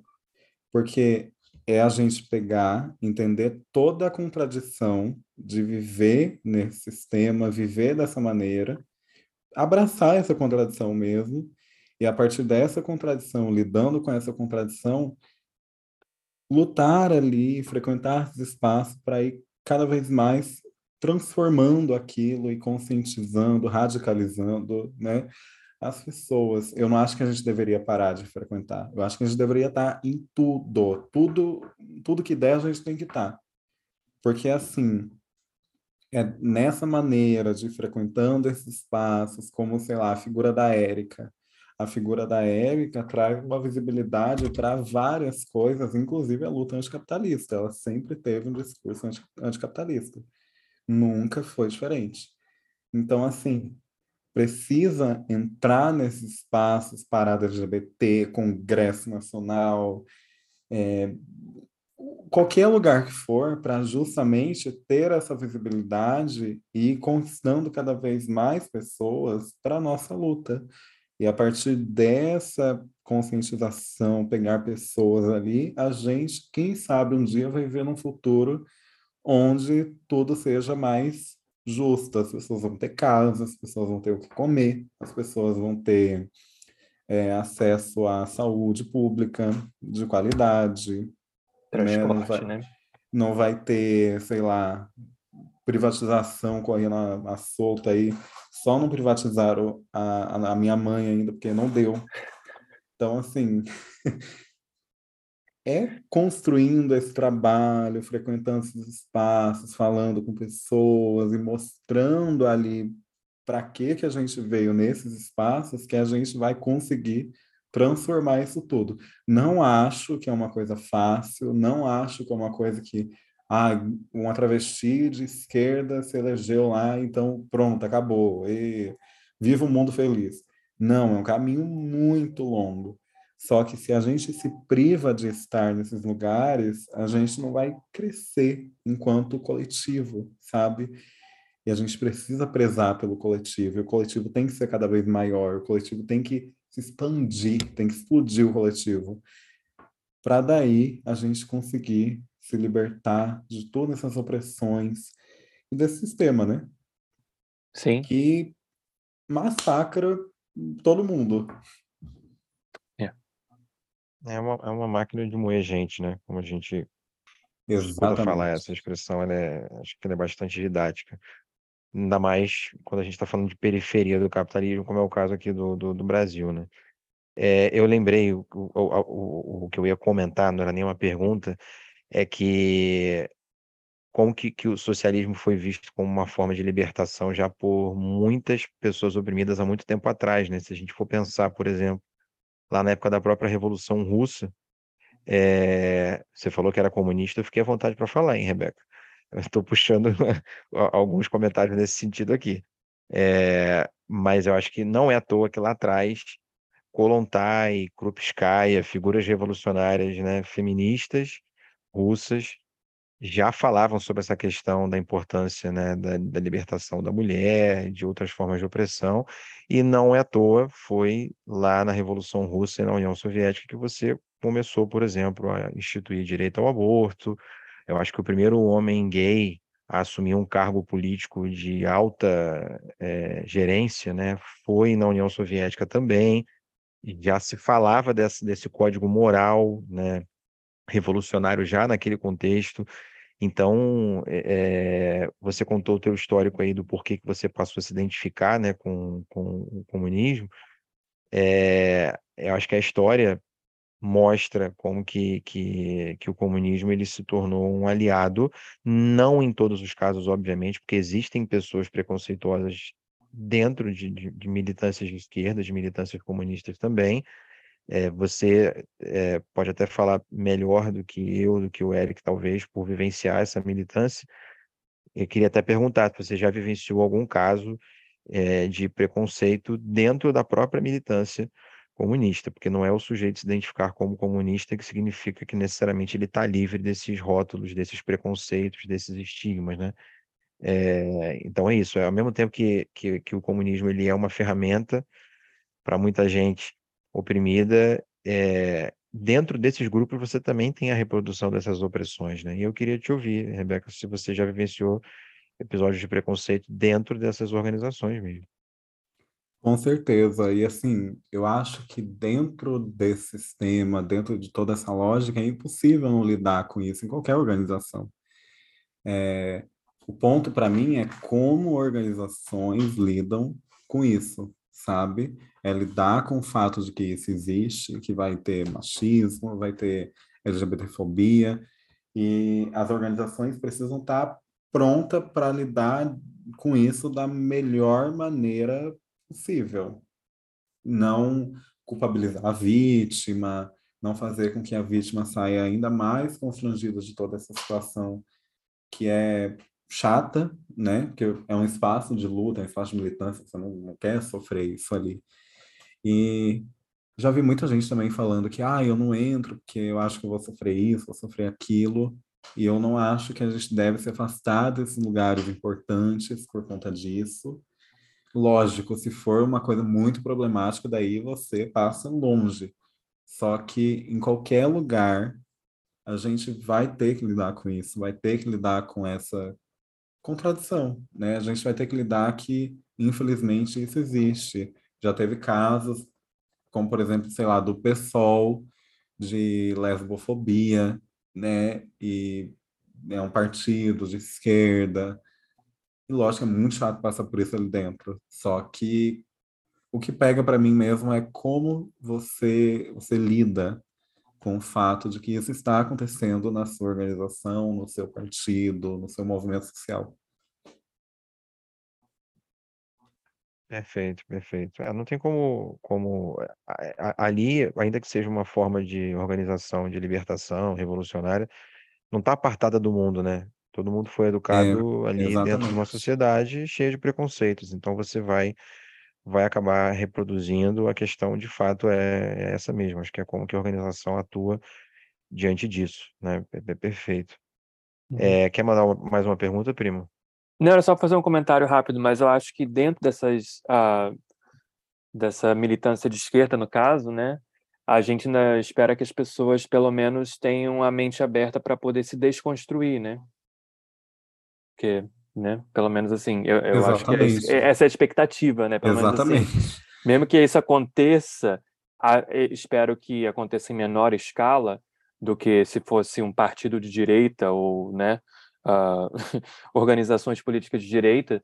Eu acho que pelo menos a pessoa ter ah, o, sei lá, a vontade de, de dialogar, de chegar a um, cons- a um consenso e, e isso eu espero que pelo menos nessas nesses ambientes de esquerda sejam maiores, né? Porque senão o que, que a gente está fazendo Exatamente. a gente não está expandindo?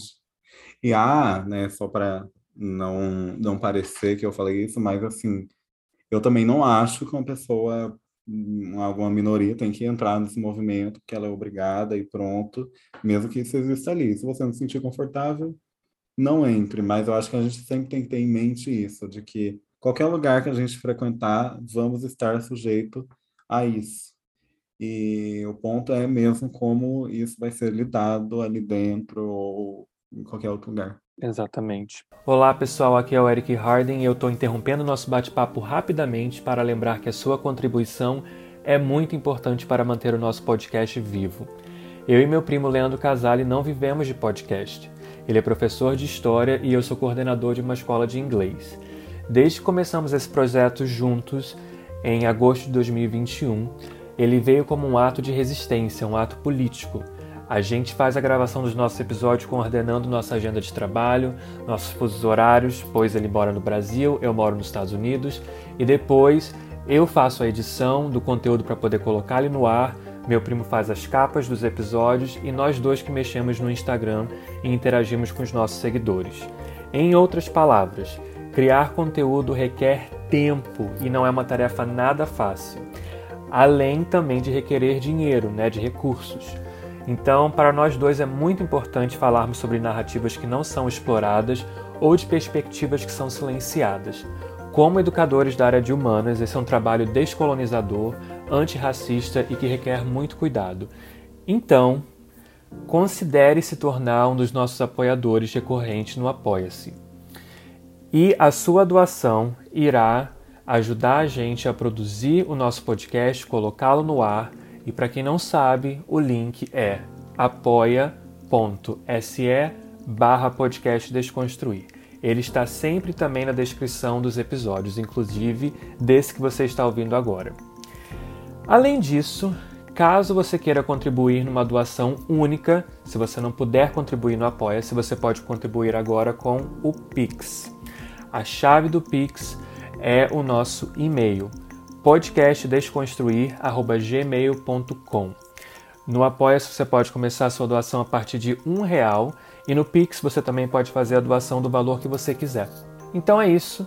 Nos ajude a tornar o podcast Desconstruir uma referência no Brasil e para a diáspora brasileira espalhada pelo mundo. E claro, sempre compartilhe nossos episódios com o maior número de pessoas possível. Nós ficamos também muito gratificados quando a gente vê o nosso episódio em algum story aí marcado no Instagram e é sempre muito legal. Então, muito obrigado mais uma vez e agora de volta ao nosso bate-papo. É, eu tenho uma pergunta aqui que eu acho que dá para entrar agora, já que a gente está falando sobre isso. É, eu toquei no, no início, né? Quando a gente começou, eu falei sobre o fato de muitas pessoas não saberem nem o que, que é o, a, o T, né, do LGBTQIA+, a, né, de trans, a gente não ter, infelizmente, acesso à educação pública onde isso é debatido, nem sei nem se em educação privada também isso é debatido, mas qual é a importância, na sua opinião, Rebeca, Porque você tem, você é muito jovem, você tem só 20 anos, você estava no ensino médio até pouco tempo. Qual é a, a importância da gente ter, uh, de falar sobre tópicos no que diz, uh, que diz respeito à identidade de gênero, à orientação sexual nas escolas? Claro que de uma maneira apropriada e que seja focada no, no grupo né, de certa idade que você tem ali, de uma maneira que aquelas pessoas, aqueles adolescentes possam entender, ou aquelas crianças possam entender a diversidade que existe no mundo, né? Porque eu acho isso tão engraçado que quando as pessoas de direita falam o seguinte: ah, vamos proteger a nossa família da doutrinação gay, da do, doutrinação LGBT. Gente, eu era uma criança gay. Entendeu? Você, Rebeca, era uma criança travesti entendeu? E quem protegia a gente? Exatamente. Sabe? Olhar para trás e perceber, né? Cadê esse povo para me proteger? Né? Eu não teria nem passado. Não é? Então, assim, porque, o que, que você acha? Qual a importância da gente ter acesso a esse tipo de informação na, na rede pública, nas escolas? Eu acho que quando a gente fala desses assuntos em escolas, em lugares públicos, a gente normaliza aquilo. E quando a gente normaliza uma coisa, aquilo faz parte, começa a fazer parte do cotidiano das pessoas. Então, uma criança, ela pode ouvir, sei lá, em casa que o pai conservador falou que LGBTs querem acabar com a família. Mas ela vai conseguir, se ela for LGBT, por exemplo, colocar na cabeça dela e talvez, lógico que não vai acabar com esse sentimento, aquele sentimento de culpa sabe? Vai conseguir questionar aquele pensamento. E pessoas LGBTs vão conseguir ser tratadas como gente normal, né? Igual qualquer ser humano comum por aí. Falar sobre isso é normalizar esse assunto. E quando a gente normaliza, a gente abre espaço para que essas pessoas consigam ser humanizadas, né?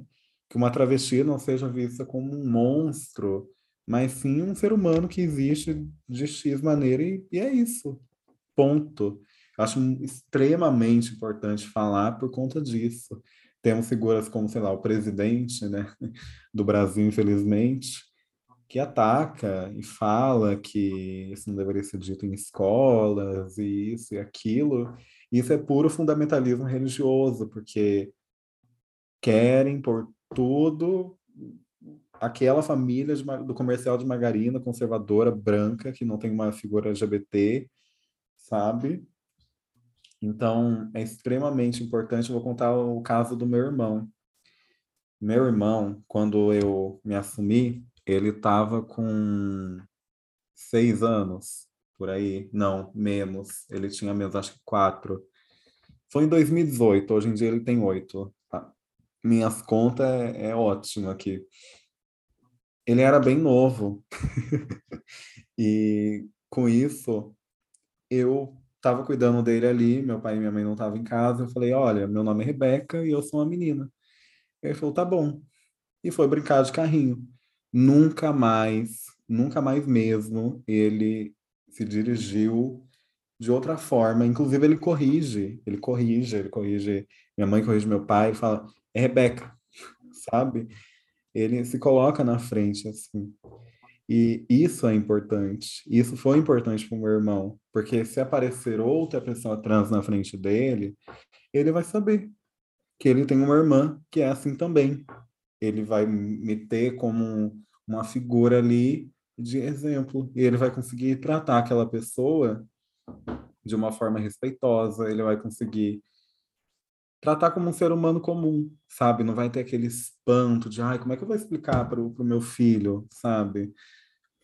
Eu cresci vendo casais héteros e cisgênero. Eu não sou nem cisgênero, eu não sou nem hétero, né? Então, assim, e aí? Como é que fica?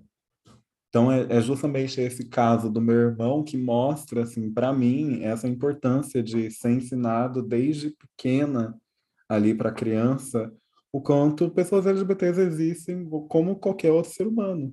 E explicar para elas poderem tratar com respeito qualquer ser humano que passar na frente deles ali. E não vai ter um espanto, não vai ter constrangimento, não vai ter desrespeito, não vai ter até mesmo um xingamento. Isso, a violência verbal, é exatamente. Violência verbal, violência física também, porque, uhum. no, sei lá, você cresce, você fica com isso na sua cabeça, então você acha certo você bater numa travesti no meio da rua, sabe? É isso, é falar desses assuntos é normalizar, e por isso que é importante. E é. já. Ah, vai lá, primo, fala. Não, desculpa, eu só ia fazer um, um comentário, primo. Eu acho que, assim, o que a gente está falando aqui também, né, é de educação sexual. Quando a gente fala de educação sexual, não é só ensinar é, é, como se dá uma relação sexual, métodos contraceptivos, não é só isso, né? Sim, É você falar também de gênero, é, é você ah, mostrar que existe uma diversidade, que a coisa não se resume a menino e menino, e aprender a lidar com essa diferença.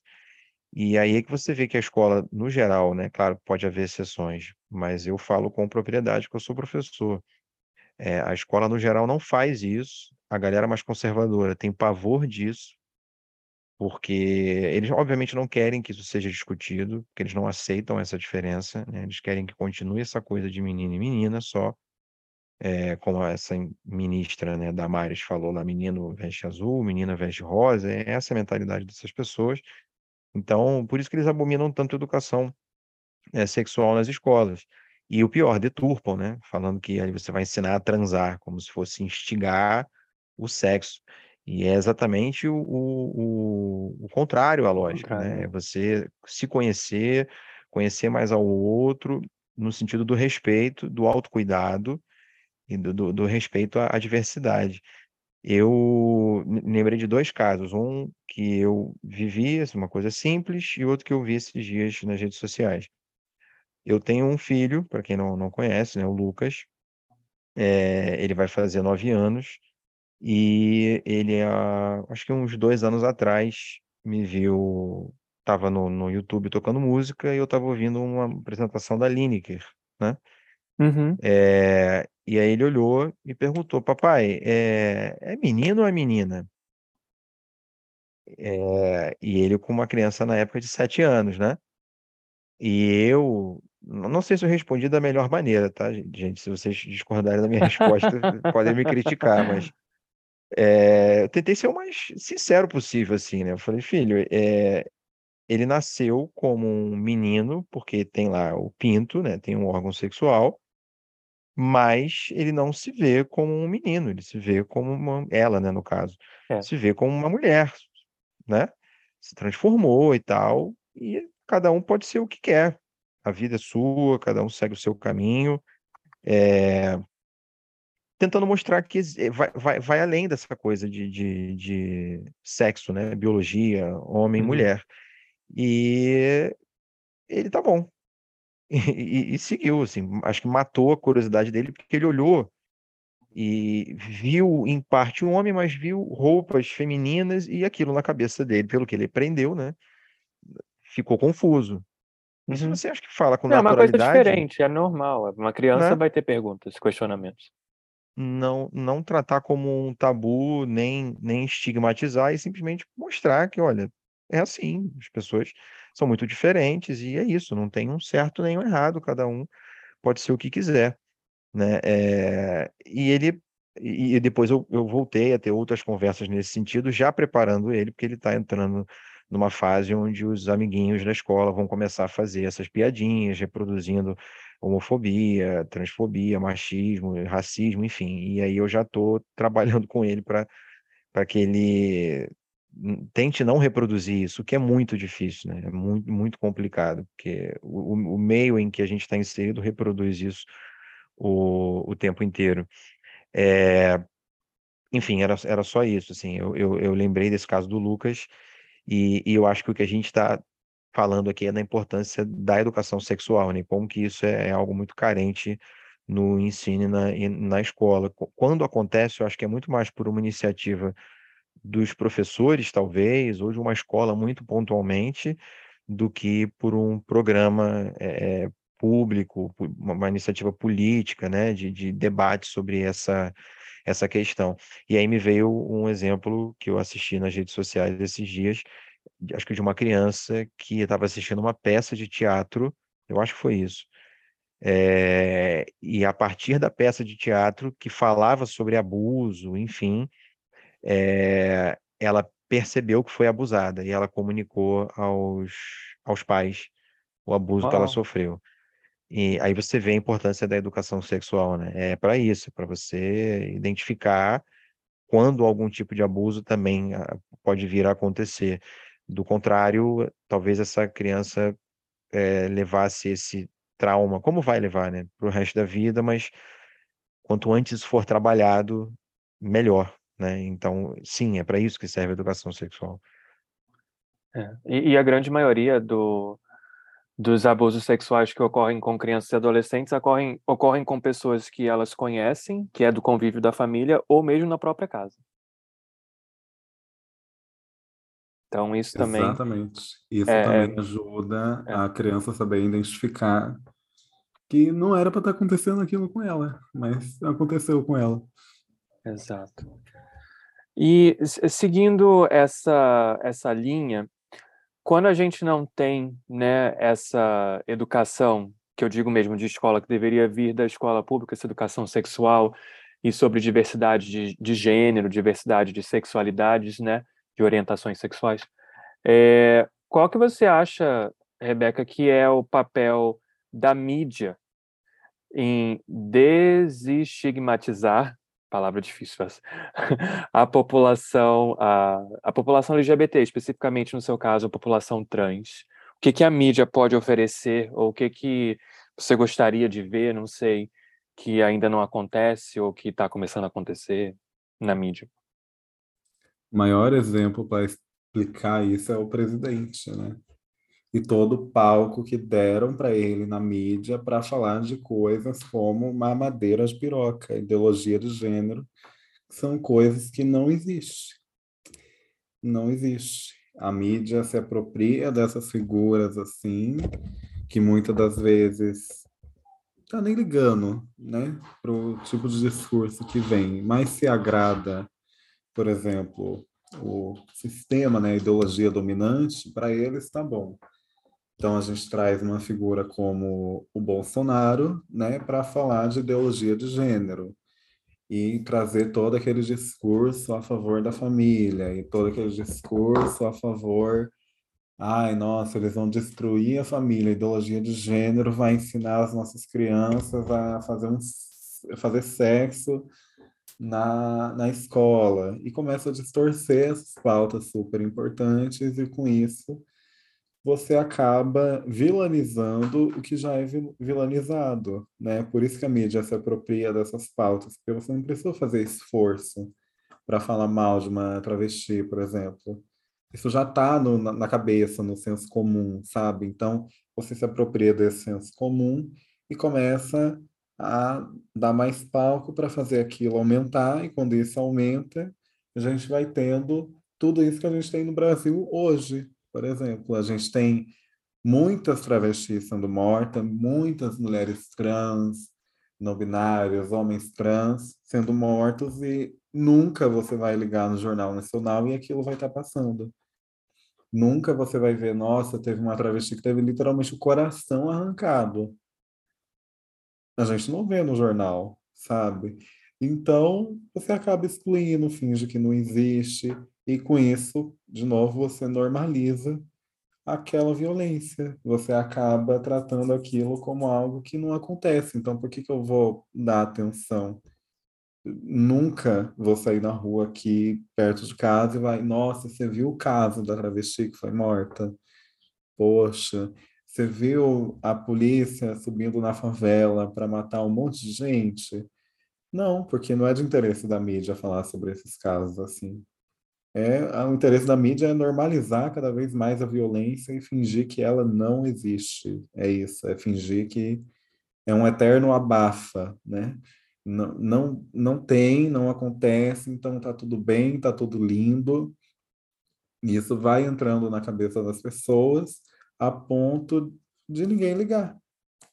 E não dá para culpar as pessoas em si, não dá para culpar o indivíduo Isso é tudo fruto de um projeto político.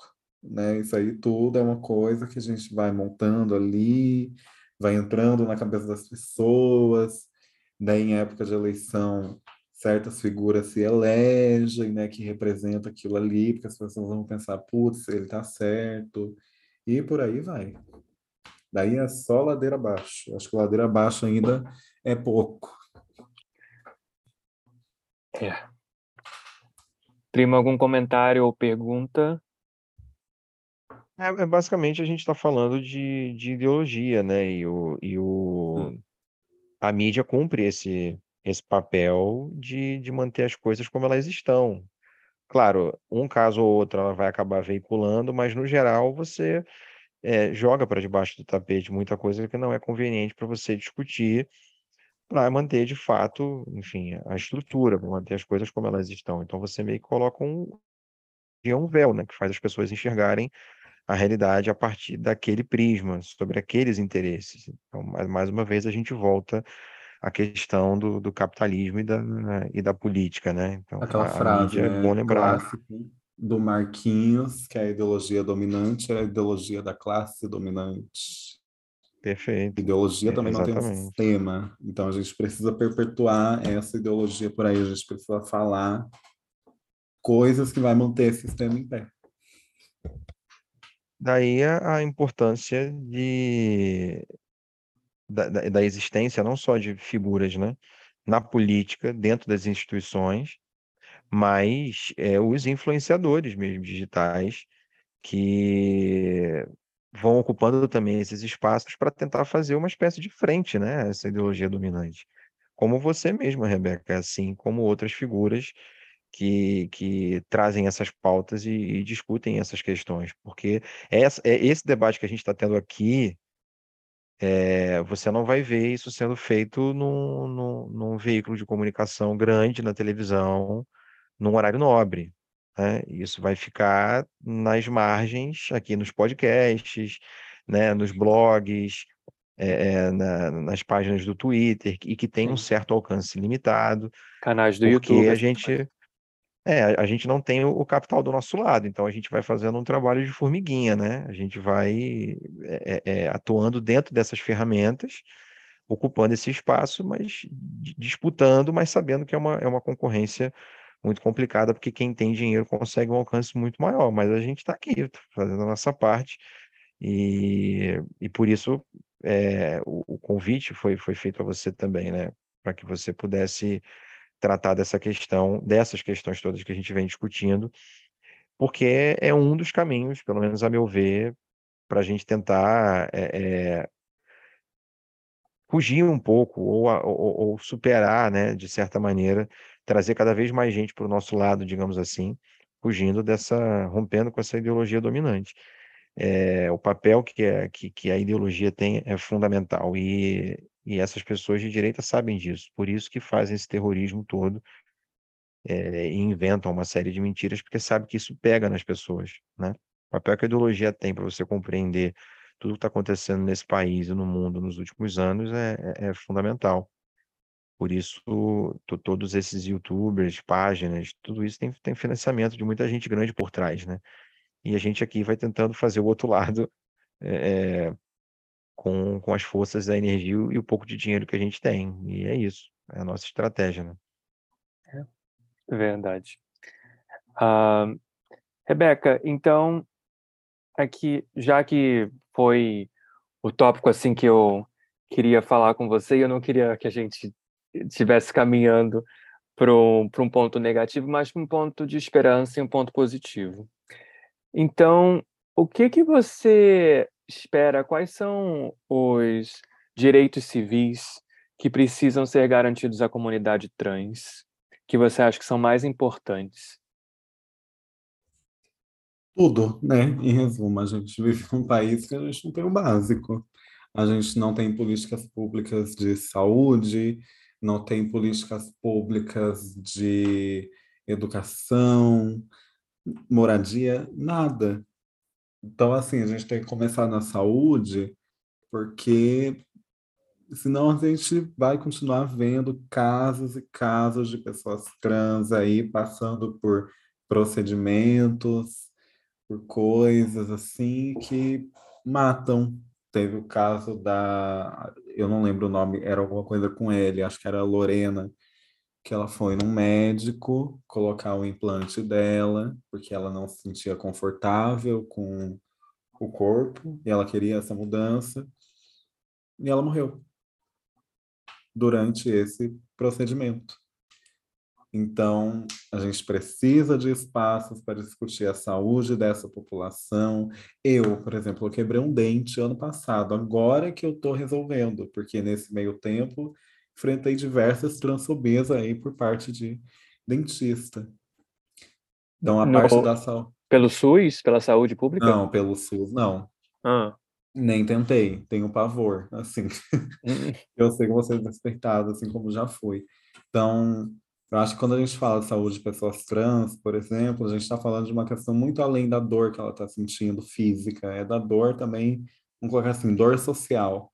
Em toda uma questão do nome e da maneira que você se dirige a ela, e toda a questão da transfobia que a gente sofre. Então, a gente tem que estar disposto a né, acolher essas pessoas, atender demandas, como por, exemplo, como, por exemplo, sei lá, uma eu, eu sou uma travesti, eu vou no urologista, eu não vou ser respeitada, nem, nem sabe, uhum. nem penso que vou.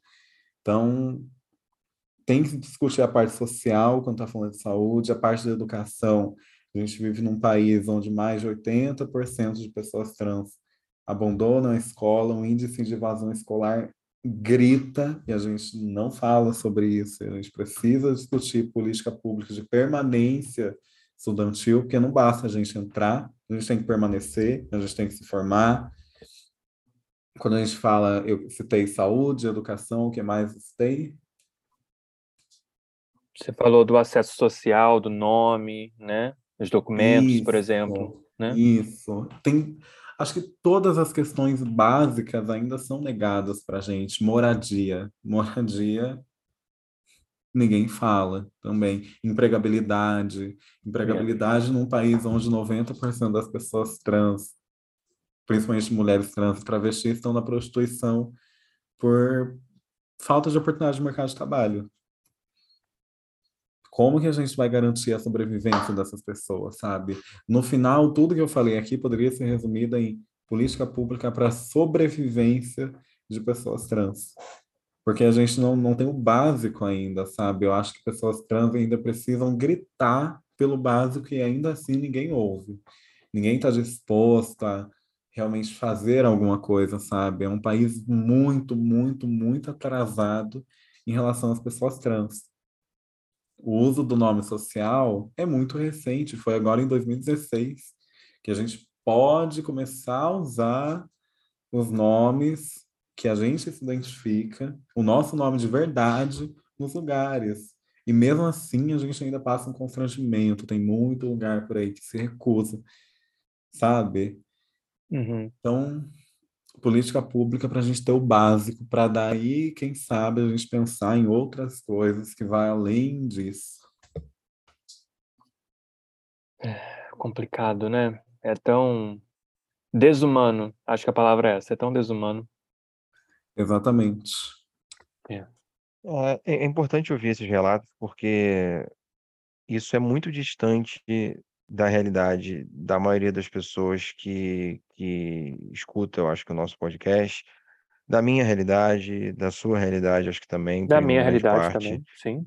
É, exatamente pelo que a Rebeca comentou, isso não é falado. Poucos relatos e poucos casos são, são difundidos né, com relação a essas violências que as pessoas trans sofrem e quando a gente fala violência, não é só essa violência de você chegar e agredir, né, uma pessoa trans, mas quando você citou aí mesmo, Rebeca, vai ao dentista, vai a um médico e é destratada, desrespeitada, violentada, né? Violência ela não é só física, ela, é, ela se manifesta de diferentes maneiras.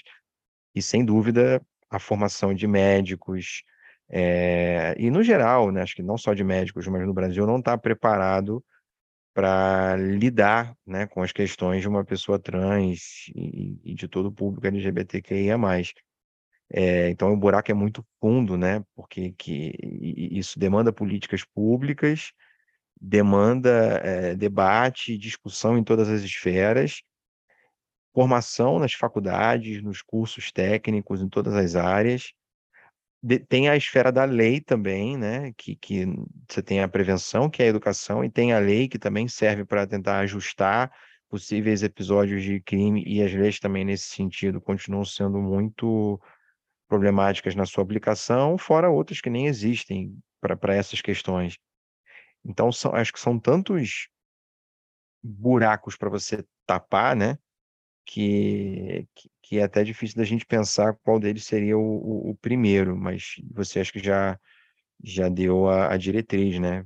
Políticas públicas que ataquem o básico, né? Lá, o básico no sentido de lá na base mesmo, para aí sim você começar a ter resultado no, no desenrolar dessa sociedade. Então é um trabalho lento e que, infelizmente, a gente viu começando, eu acho que a ser, não sei se vocês concordam, mas começando a ser feito nos últimos anos e que parou obviamente estagnou desde de, de um golpe né, contra, contra Dilma e o pouco que estava sendo feito, hum. o pouco estava sendo feito está é, sendo destruído.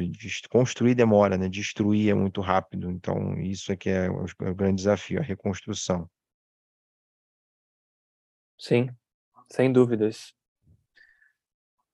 Bom, uh, Rebeca, mais uma aqui, uh, acho que essa é mais pessoal mesmo, já que a nível de, uh, né, de direitos, assim, o Brasil está tão atrasado ainda em relação à comunidade trans.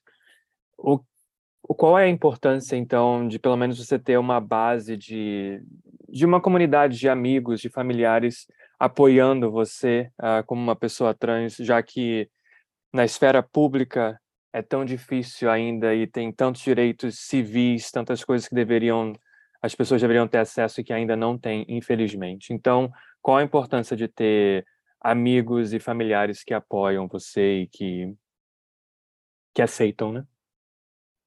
Gente, casa para mim é um lugar sagrado, sabe? A, a, minha casa é um lugar onde eu me acolho, é um lugar onde eu posso ter um dia ruim na rua, eu chego em casa, eu tô segura, com pessoas que eu amo, com meus gatos, pessoas não, né, que eu moro com uma pessoa só, mas meus gatos. Então, assim, essa é a importância, sabe? No final do dia é a nossa base, é o lugar onde a gente pode, putz, receber uma ameaça muito forte na rua, só que chega em casa, você tem espaço para ser vulnerável, para sentir, para poder ser acolhida. Essa é a importância para mim. Eu sempre vi casa como um lugar assim sagrado mesmo, sabe? Eu acho que o nosso lar tem o espaço onde a gente queira estar, um espaço onde a gente se sinta bem, sabe? Para soltar tudo que a gente tem dentro da gente, o ser vulnerável, chorar, rir, viver, sabe? Porque quando eu estou dentro de casa, eu sei que nada vai me atingir aqui. Eu sei que ninguém vai poder me fazer um mal. Essa é a importância. Nossa casa, nossa família ali é a nossa base, sabe? Amigos também, enfim, depende de como a pessoa aí, né? Depende de como a vida de cada um. Mas é muito importante ter, porque a gente precisa de espaço para ser vulnerável também, a gente precisa desse espaço de acolhimento, um espaço para soltar mesmo, sabe? Por isso que eu amo meu lar, eu adoro falar para as pessoas que eu amo morar onde eu moro, eu amo viver a minha vida aqui, porque eu sei que eu tô segura, sabe? E na rua, talvez eu não, não esteja tanto, mas aqui, quando eu entrar, passar da porta, eu sei que eu sei que eu vou eu vou estar. Tá. Muito bom, muito bom. Primo, mais alguma pergunta? Senão a gente já pode caminhar para a reta final, que acho que a Rebeca deve estar já cansada. Por mim, pode falar, pode ir falando que eu, eu vou falando também, eu adoro falar. É, não, eu estava olhando aqui, a gente acho que passou por grande parte das, das questões que a gente tinha anotado, né? Sim. Mas aqui acho que caminhando realmente para o final, a gente tem essa tradição de perguntar, né? E pedir para os nossos convidados algumas dicas hum. culturais mesmo, já como, obviamente, o tema de hoje é a questão LGBTQIA, trans, formas de opressão, enfim. Se você tem alguma, alguma dica, Rebeca, de filme, série, peça, exposição, enfim, qualquer tipo de, de, de dica cultural mesmo, que trate dessas questões para que a gente possa refletir, pensar, né? Para que não fique só aqui no, no, no, no numa, num debate de podcast, mas que esse debate instigue outras pessoas que estão nos ouvindo a, a buscar outras perspectivas, outros prismas, outros meios de informação, de diálogo, né? e de acessar, de afirmar a diversidade. E aí eu acho que, que de fato, o cinema, as artes como um todo, são têm um papel muito importante. Você tem alguma dica para dar para gente? E eu, inclusive, já, se você tiver, eu já vou anotar aqui, porque eu quero assistir, porque eu estou buscando, inclusive, algumas. Olha, de assistir, eu sou muito nova nessas coisas de ficar assistindo, porque eu sempre fui mais de ler. Mas, assim, tem uma. Eu não sei se eles ainda tem, porque é uma revista né, da Boitempo, é o número 33 da margem à esquerda da revista da Boitempo. É especificamente sobre a questão LGBT. E eu citei aqui, e Mulheres Raça Classe também é um livro super importante para a gente entender sobre as opressões, machismo, racismo, e em A Liberdade é uma luta constante, a Ângela fala, inclusive, sobre pessoas trans. Então, é A Liberdade é uma luta constante, é super mega curto da Ângela, né? É, é, muito curto mesmo, então, assim, é para ler rapidinho, que é um livro de discurso da Ângela, não é nem um livro teórico que ela sentou e escreveu. Então, é super curto de ler e dá para a gente entendendo. E assim, é, tem que ser só no tema ou posso recomendar alguma coisa também? Pode recomendar o que à você vontade, quiser. pode fugir do tema também. Uhum. Olha, eu tô lendo um livro, eu, eu, onde eu posso eu faço propaganda desse livro, e eu nem terminei ele ainda. Não tem nada a ver com LGBT, nem política, nem nada, é A Sombra do Vento. Eu tô lendo esse livro e, nossa, gente, é, é muito, muito bom. Leiam esse livro. Eu nem vou falar muito sobre ele, porque esse livro é aquele livro que você vai sentar e você vai sentir cada momento dele.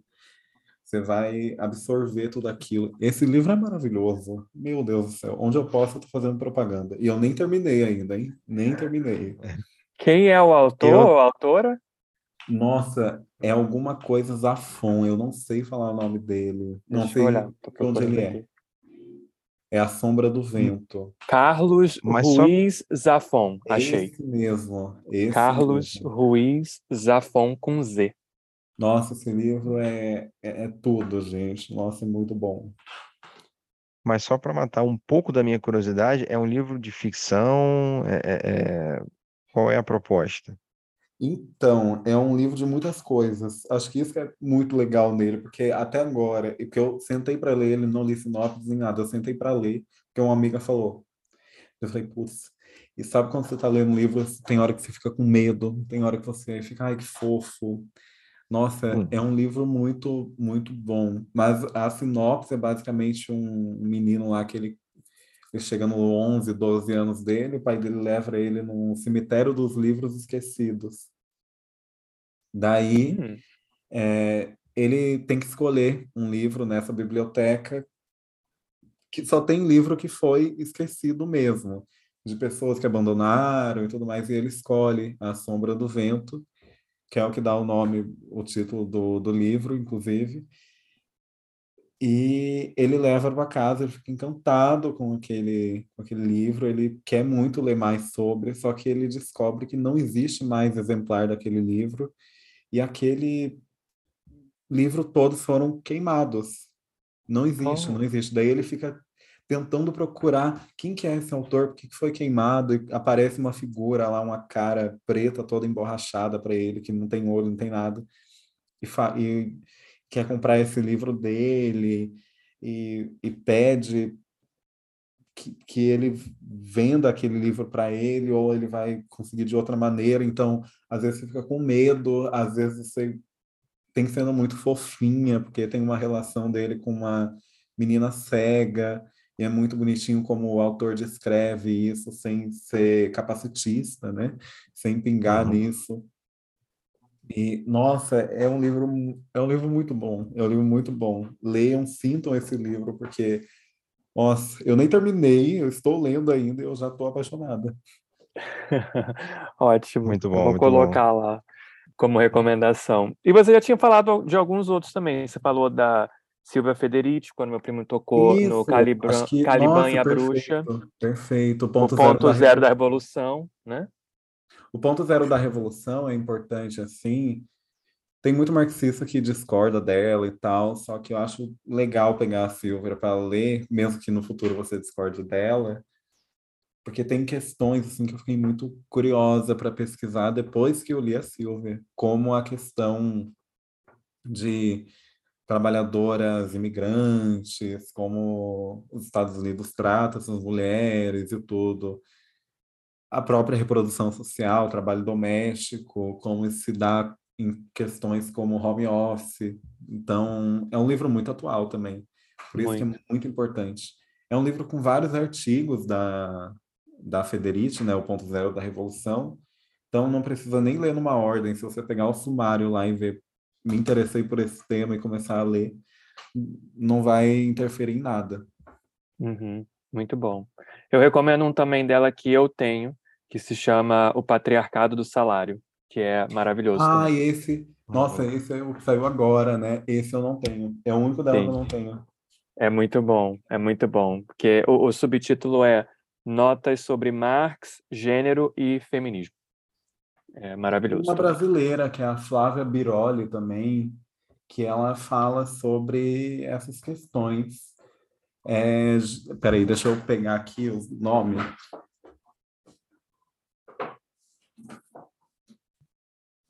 A Flávia tem o Feminismo e Política, em que, inclusive, a falta de capa é a Ângela. Gênero, Neoconservadorismo e Democracia. E Gênero e Desigualdades, Limites da Democracia no Brasil. Ela trata, assim, de assuntos bem polêmicos, né? É, como aborto, essas questões, e vai discorrendo sobre isso. Eu acho que é um livro muito introdutório, é um uhum. livro bastante assim para você, putz, eu quero começar a entender desse assunto, então eu vou, vou ler esse aqui. Bacana. Qual é o nome dela de novo, só para anotar aqui? É Flávia Biroli. Biroli, ok. Ótimo. Eu, eu lembrei aqui, e até nessa série tem vários relatos, né, desse, dessas vivências de preconceito, enfim, que você também relatou série, aqui, Pose. Rebeca. Isso, era essa que eu ia falar. Uhum. Nossa, Pose é maravilhosa. Chorei pra cacete. Eu amei também, e, muito boa. Pelo que eu entendi, não vou falar muito, claro, para quem não assistiu a série, vai ter mais uma temporada ainda, eu espero, não é? Não. Não, terminou. Não, lá na terceira. Terceira foi a última. Terminou? Terminou. Caramba, eu achei que fosse ter mais história ali, porque para mim não, não. não, deu a sensação de que terminou, terminou mesmo, né? É que Pose não terminou, né? Foi cancelado. Aham. É, foi Eu não sabia, não. parou de vestir. É. Caraca, não sabia disso. Mas pelo menos eles deram um final, assim, é, algumas histórias eles fecharam, né? Então, pelo é, menos. É, só que ainda assim ficou aquele gostinho de aberto, ficou, né? Ficou, ficou. Poderia ter continuado por mais, pelo menos mais duas ou três temporadas, né? Ah, e pra mim podia ser igual o Grey's Anatomy, ter umas 20. Eterno, né? nunca bom. acaba, nunca acaba.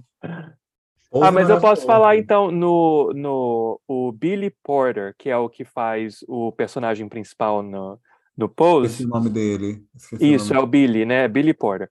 Ele acabou de dirigir um filme que se passa na cidade onde é que ele nasceu e foi criado, que é em Pittsburgh, aqui nos Estados Unidos, no estado da Pensilvânia. Eu sei porque o meu marido é de é daquela região. Então, é, ele dirigiu um filme onde a personagem principal é uma menina preta e trans. E eu gostei bastante. Eu assisti, tá no Amazon Prime, Prime Video. Qual o nome do filme? Ai, você me pegou agora, peraí, mas eu vou olhar rapidinho. eu acabei de ver dia semana passada, dia desses, mas eu Tem um vou documentário sobre a Laerte também. É Laerte, se o nome. Aquele documentário é, é lindo. Eu, eu amo aquele documentário. Já me indicaram esse documentário também, não travesti da ainda não. Lina, né? Bicha travesti. Daí é mais polêmico, né? Que assim, o pessoal da direita, se assistir, vai passar mal. Então por isso que é bom. Bem, o título em inglês do filme é Tudo é Possível. Eu não sei se esse é o título em português, mas eu acho que é Eu isso, né? procurei aqui. Sim, sim, é. Eu procurei no Google aqui, apareceu isso também. Sim. É recente, recente. Saiu Anything's possible. tipo. Saiu agora. É, é por Tá no esses Amazon dias. Prime? Tá no Amazon Prime. Amazon Prime, isso Olha, eu vou Isso. assistir. Pode assistir, bem legal, bem levezinho. Eu acho que é o que a gente precisa também, né? Porque não adianta só a gente ficar vendo coisa traumática, né? Então é bom Ai, ter por favor, né? também. A gente precisa daqueles filmes onde gays vão assaltar um banco. É, a gente precisa. pessoa, né? Eu quero um live action daquele.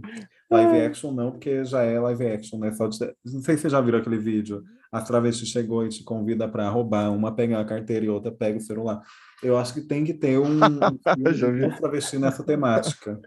Tem que ter, tem que ter também. celular. É, tem que ter. Bem, o Pose, para quem, para quem for assistir, que ainda não viu, o primeiro episódio é elas entrando numa, numa loja de luxo, assim, né? Aquelas roupas de grife roubando. Sim. e roubando tudo. Eu achei maravilhoso. Achei Eu acho que isso é fantástico. reparação histórica. É Eu acho que reparação tem que ter isso. Tem que ter. Elas roubando todas aquelas roupas de grife para poder desfilar no. Nossa, Po- Pose é, é- Olha, não tem nem o que falar dessa série. Pose é maravilhosa, porque ele trata sobre questões de pessoas trans e, ao mesmo tempo, não reduz a isso, né? Tem um Sim, cuidado Uhum. muito grande por parte do Ryan Murphy ali de não acabar reduzindo aquela questão. E acho que isso que me fascina muito nessa, nessa série. sim. Porque E nas por se produções passar- sempre é.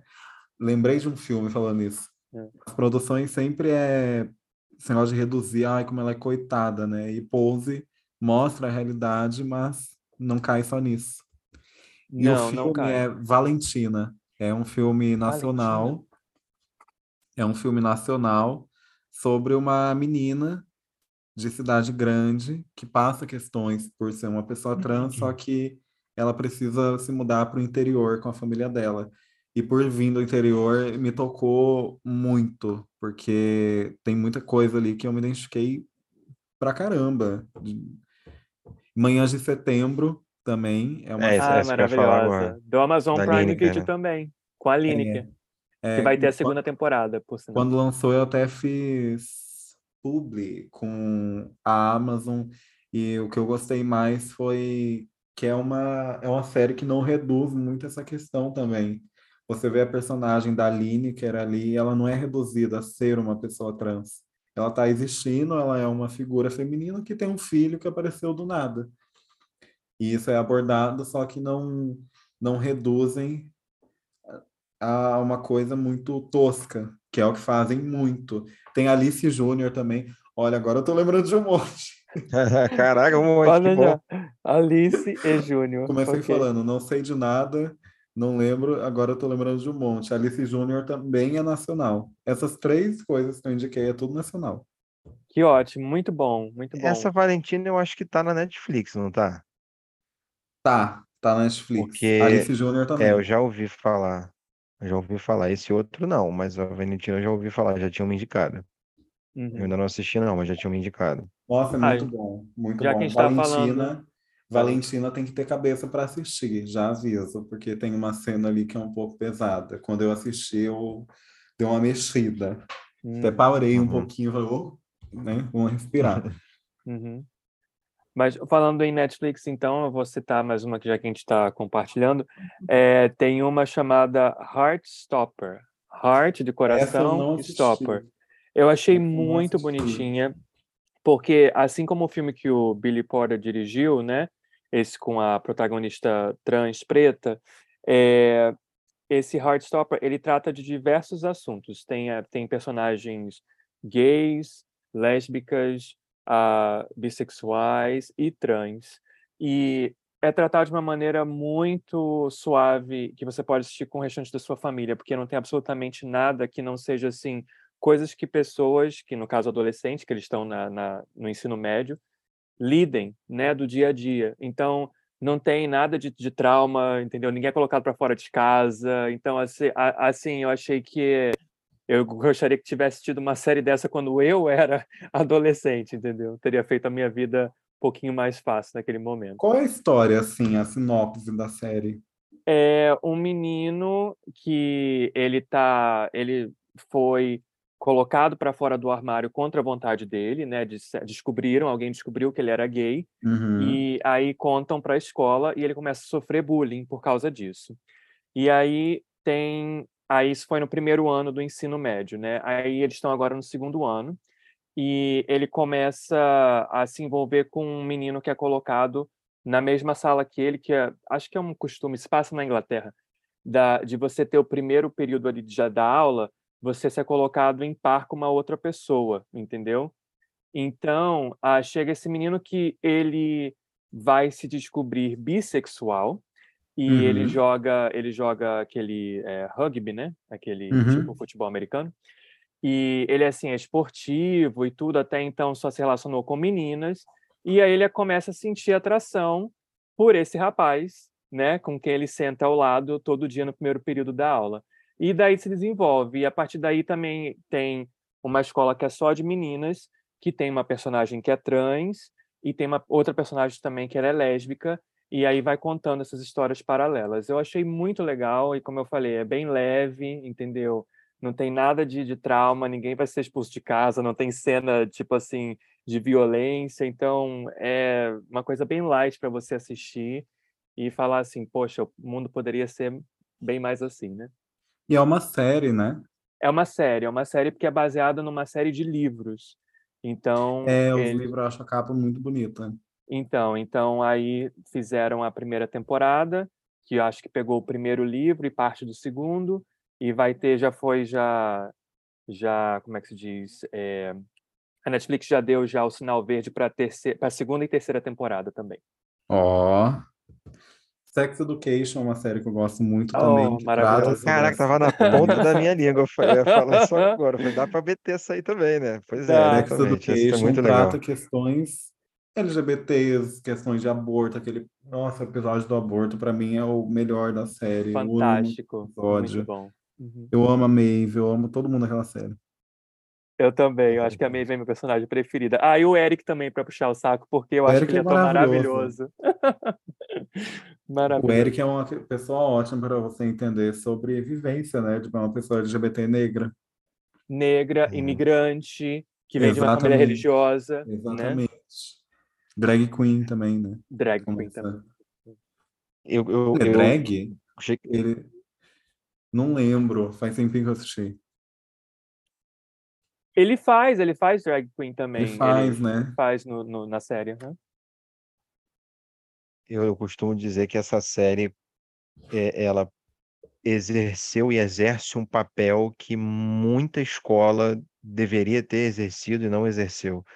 O que essa série já colocou para discussão, que a escola, em contrapartida, não coloca, o trabalho que essa série fez, né, é, é, é importantíssimo, é surreal, porque né? como a gente Sim. conversou, né, não, não é discutido na escola. Então, o papel que essa série está tendo, para mim, assim, é fundamental. Ela faz exatamente o que as escolas deveriam fazer e, e, e não fazem, né?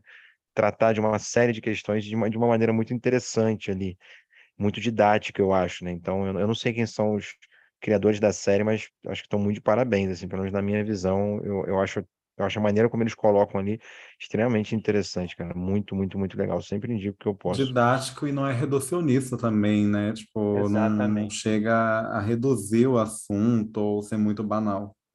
E é uma série legal, assim, você você vê o episódio, tipo, não precisa ser uma coisa que não seja também entretenimento. Eu acho que ela consegue juntar tudo isso, né? Sim. É uma coisa que você senta, assiste, é uma coisa leve, mas que você sai pensando em coisas.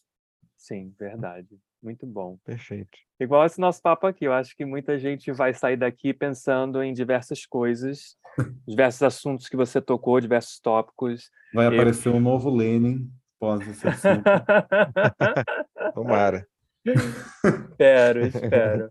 Lula não chega a um Lenin, mas pelo menos é a nossa esperança esse ano, né? Nossa, é, é isso. É o que temos no momento. Vamos ficar com isso. Exato. Né? Verdade. Exato. Assim, para terminar, terminar mesmo, prometo que agora a gente vai terminar. Rebeca, o que, que você gostaria, então, já que a gente está aqui, que né, esse espaço, espero que muitas pessoas ouçam o, o nosso episódio e que abram corações e mentes, entendeu? De pessoas que talvez não tenham contato com outras pessoas trans, porque até isso também. Às vezes você conhecer uma pessoa trans é difícil. E eu digo como um homem gay, como uma pessoa que está ali conectada com a comunidade LGBTQIA+, que às vezes eu eu tenho assim, eu tenho uma pessoa no Facebook que eu mantenho contato com ela, que é uma pessoa trans que eu conheci alguns anos atrás, mas fora isso, no meu dia a dia, é difícil até de você conhecer pessoas, porque eu acho que o estigma às vezes é tão grande que elas também não querem se colocar em situações onde elas possam ser, não sei, rechaçadas, entendeu? Posso sofrer violência até com outras pessoas LGBTs, entendeu? com outros gays ou lésbicas ou bissexuais, por exemplo. Sim. Então, qual é o, o recado que você gostaria de dar aqui para as pessoas? Ah, espero que as pessoas trans que estejam ouvindo a gente, assim, para um futuro que a gente possa construir junto. Ai, gente, olha, ano de eleição, vamos tomar muito cuidado, como a gente falou, com o negócio da representatividade, sabe? Não vamos cair nesse papo rasíssimo quando uma pessoa trans de direita é, aparecer por aí falando que vai vai mudar a nossa realidade, porque não vai nada, não vai não, não vai. Já está mais do que comprovado que isso não não resolve o problema por si só. E falar assim com pessoas trans no geral é bem complicado porque tem tanta coisa que daria para a gente falar porque o Brasil é um país tão transfóbico é um país que, nossa, é, olha, nascer travesti no Brasil aqui, ser travesti aqui nesse país é, olha, é osso, é osso. E não sei, a única mensagem que eu quero passar, passar para as pessoas é uma mensagem assim de esperança, sabe? Mas eu entendo que ter esperança, tem, vivendo o que a gente vive, não é tão fácil. Então eu nem cobro a esperança, porque como é que a gente vai ter esperança num país como esse, sabe? Como é que a gente vai seguir acreditando que vai tudo resolver, que vai tudo ficar lindo, sabe? E eu sempre falo que é nós por nós, porque se a gente não fala da gente, quem que fala da gente? Quem que liga pra gente? Então, é basicamente essa mensagem mesmo. Eu gosto de falar de esperança, só que eu entendo o limite dessa esperança para pessoas trans, porque não tem como você acordar, ai, vai tudo mudar, sendo que se eu digitar no Google travesti, só vai aparecer notícia ruim, sabe? De assassinatos, de travesti que foi espancada e tudo mais. Então, não é nem tenham esperança, é resistam também. É, vamos lutar pela nossa sobrevivência, porque a gente precisa estar viva para mostrar para eles que travesti não é bagunça, como diz Luana Muniz, né? Que infelizmente faleceu, inclusive. E que cada vez mais eu possa ver travesti envelhecendo, travestis, assim, eu adoro quando eu vejo uma travesti bem velha. Eu estava assistindo o um documentário da Daniela Pérez, e aparece uma ali dando um depoimento. E eu até falei pro meu marido assim, eu falei, olha, eu gosto muito de ver isso daí. Eu gosto muito de ver uma travesti envelhecendo, que eu sei o quanto envelhecer custa pra gente, sabe? Eu sei que muitas de nós nem pensa em idealizar a velhice, porque a gente não pode, a gente não sabe o que vai acontecer com a gente quando a gente vai comprar, sei lá, um pão, quando a gente vai virar a esquina. Então, é isso que a gente vive num Brasil onde travestis envelheçam, que travestis possam envelhecer para jogar bingo, que eu quero ver um monte de travesti no bingo. Copacabana lá. Exatamente, eu quero ver um monte de travesti no bingo apostando, jogando no bicho. e é isso. Resistir é o que há, né? Porque é osso ser travesti. Mas travesti na bagunça e a gente consegue. Beleza. Bem, muito obrigado mais uma vez, Rebeca. Foi, foi ótimo. Tenho certeza que meu primo também curtiu bastante. E muito bom ter a nossa primeira convidada travesti né, aqui no, no nosso podcast. E primeira de muitas, espero. Ai, amores, eu amei o papo que passou, eu nem vi. Foi muito gostoso. Assim, eu gosto quando o negócio flui e a gente só vai falando, falando e falando e falando. Depois apaga tudo, porque senão vai ser cancelada. Então. Fala por duas horas, posta meia hora, porque se postar as outras uma hora e meia. e obrigada pelo convite, obrigada pelo carinho ali no e-mail. Achei muito fofinho ali vocês mandando as coisinhas assim, falando sobre o meu trabalho. Isso é muito importante para mim.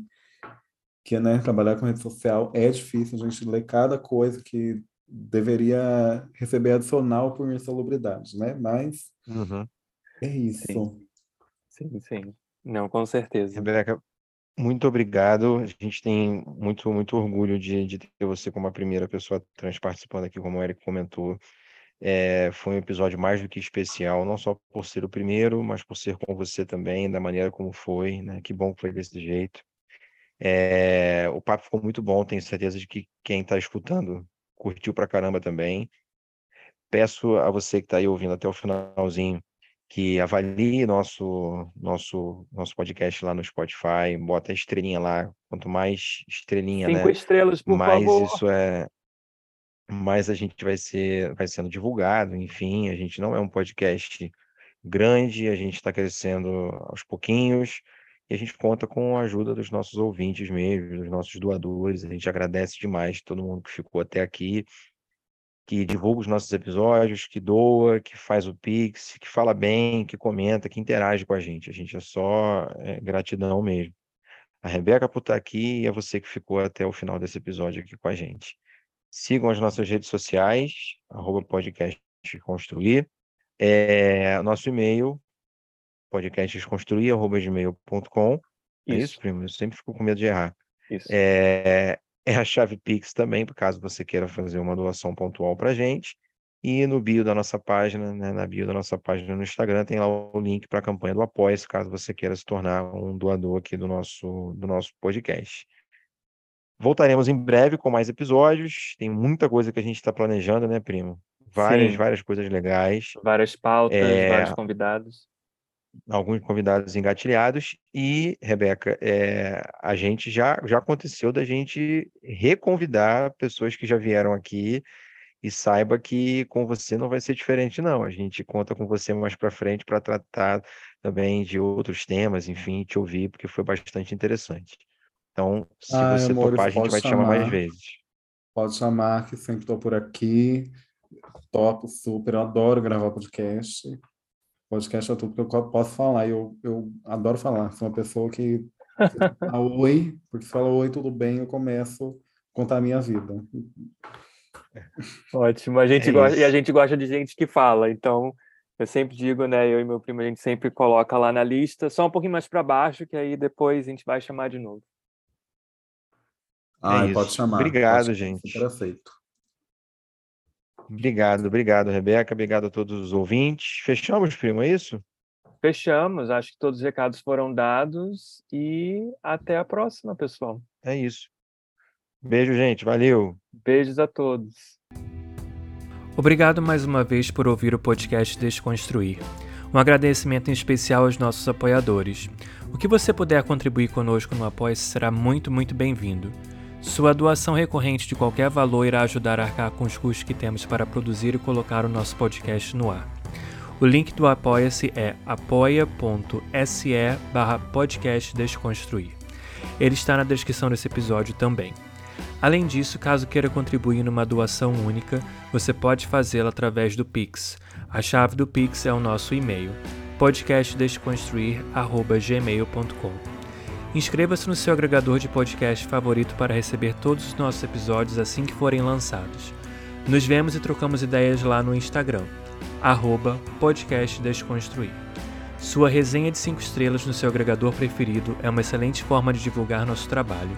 Isso nos dá maior visibilidade, por exemplo, no Apple Podcasts, Spotify e Google Podcasts, e faz com que mais pessoas possam descobrir nosso trabalho. Se você curtiu essa conversa, compartilhe o episódio com outras pessoas.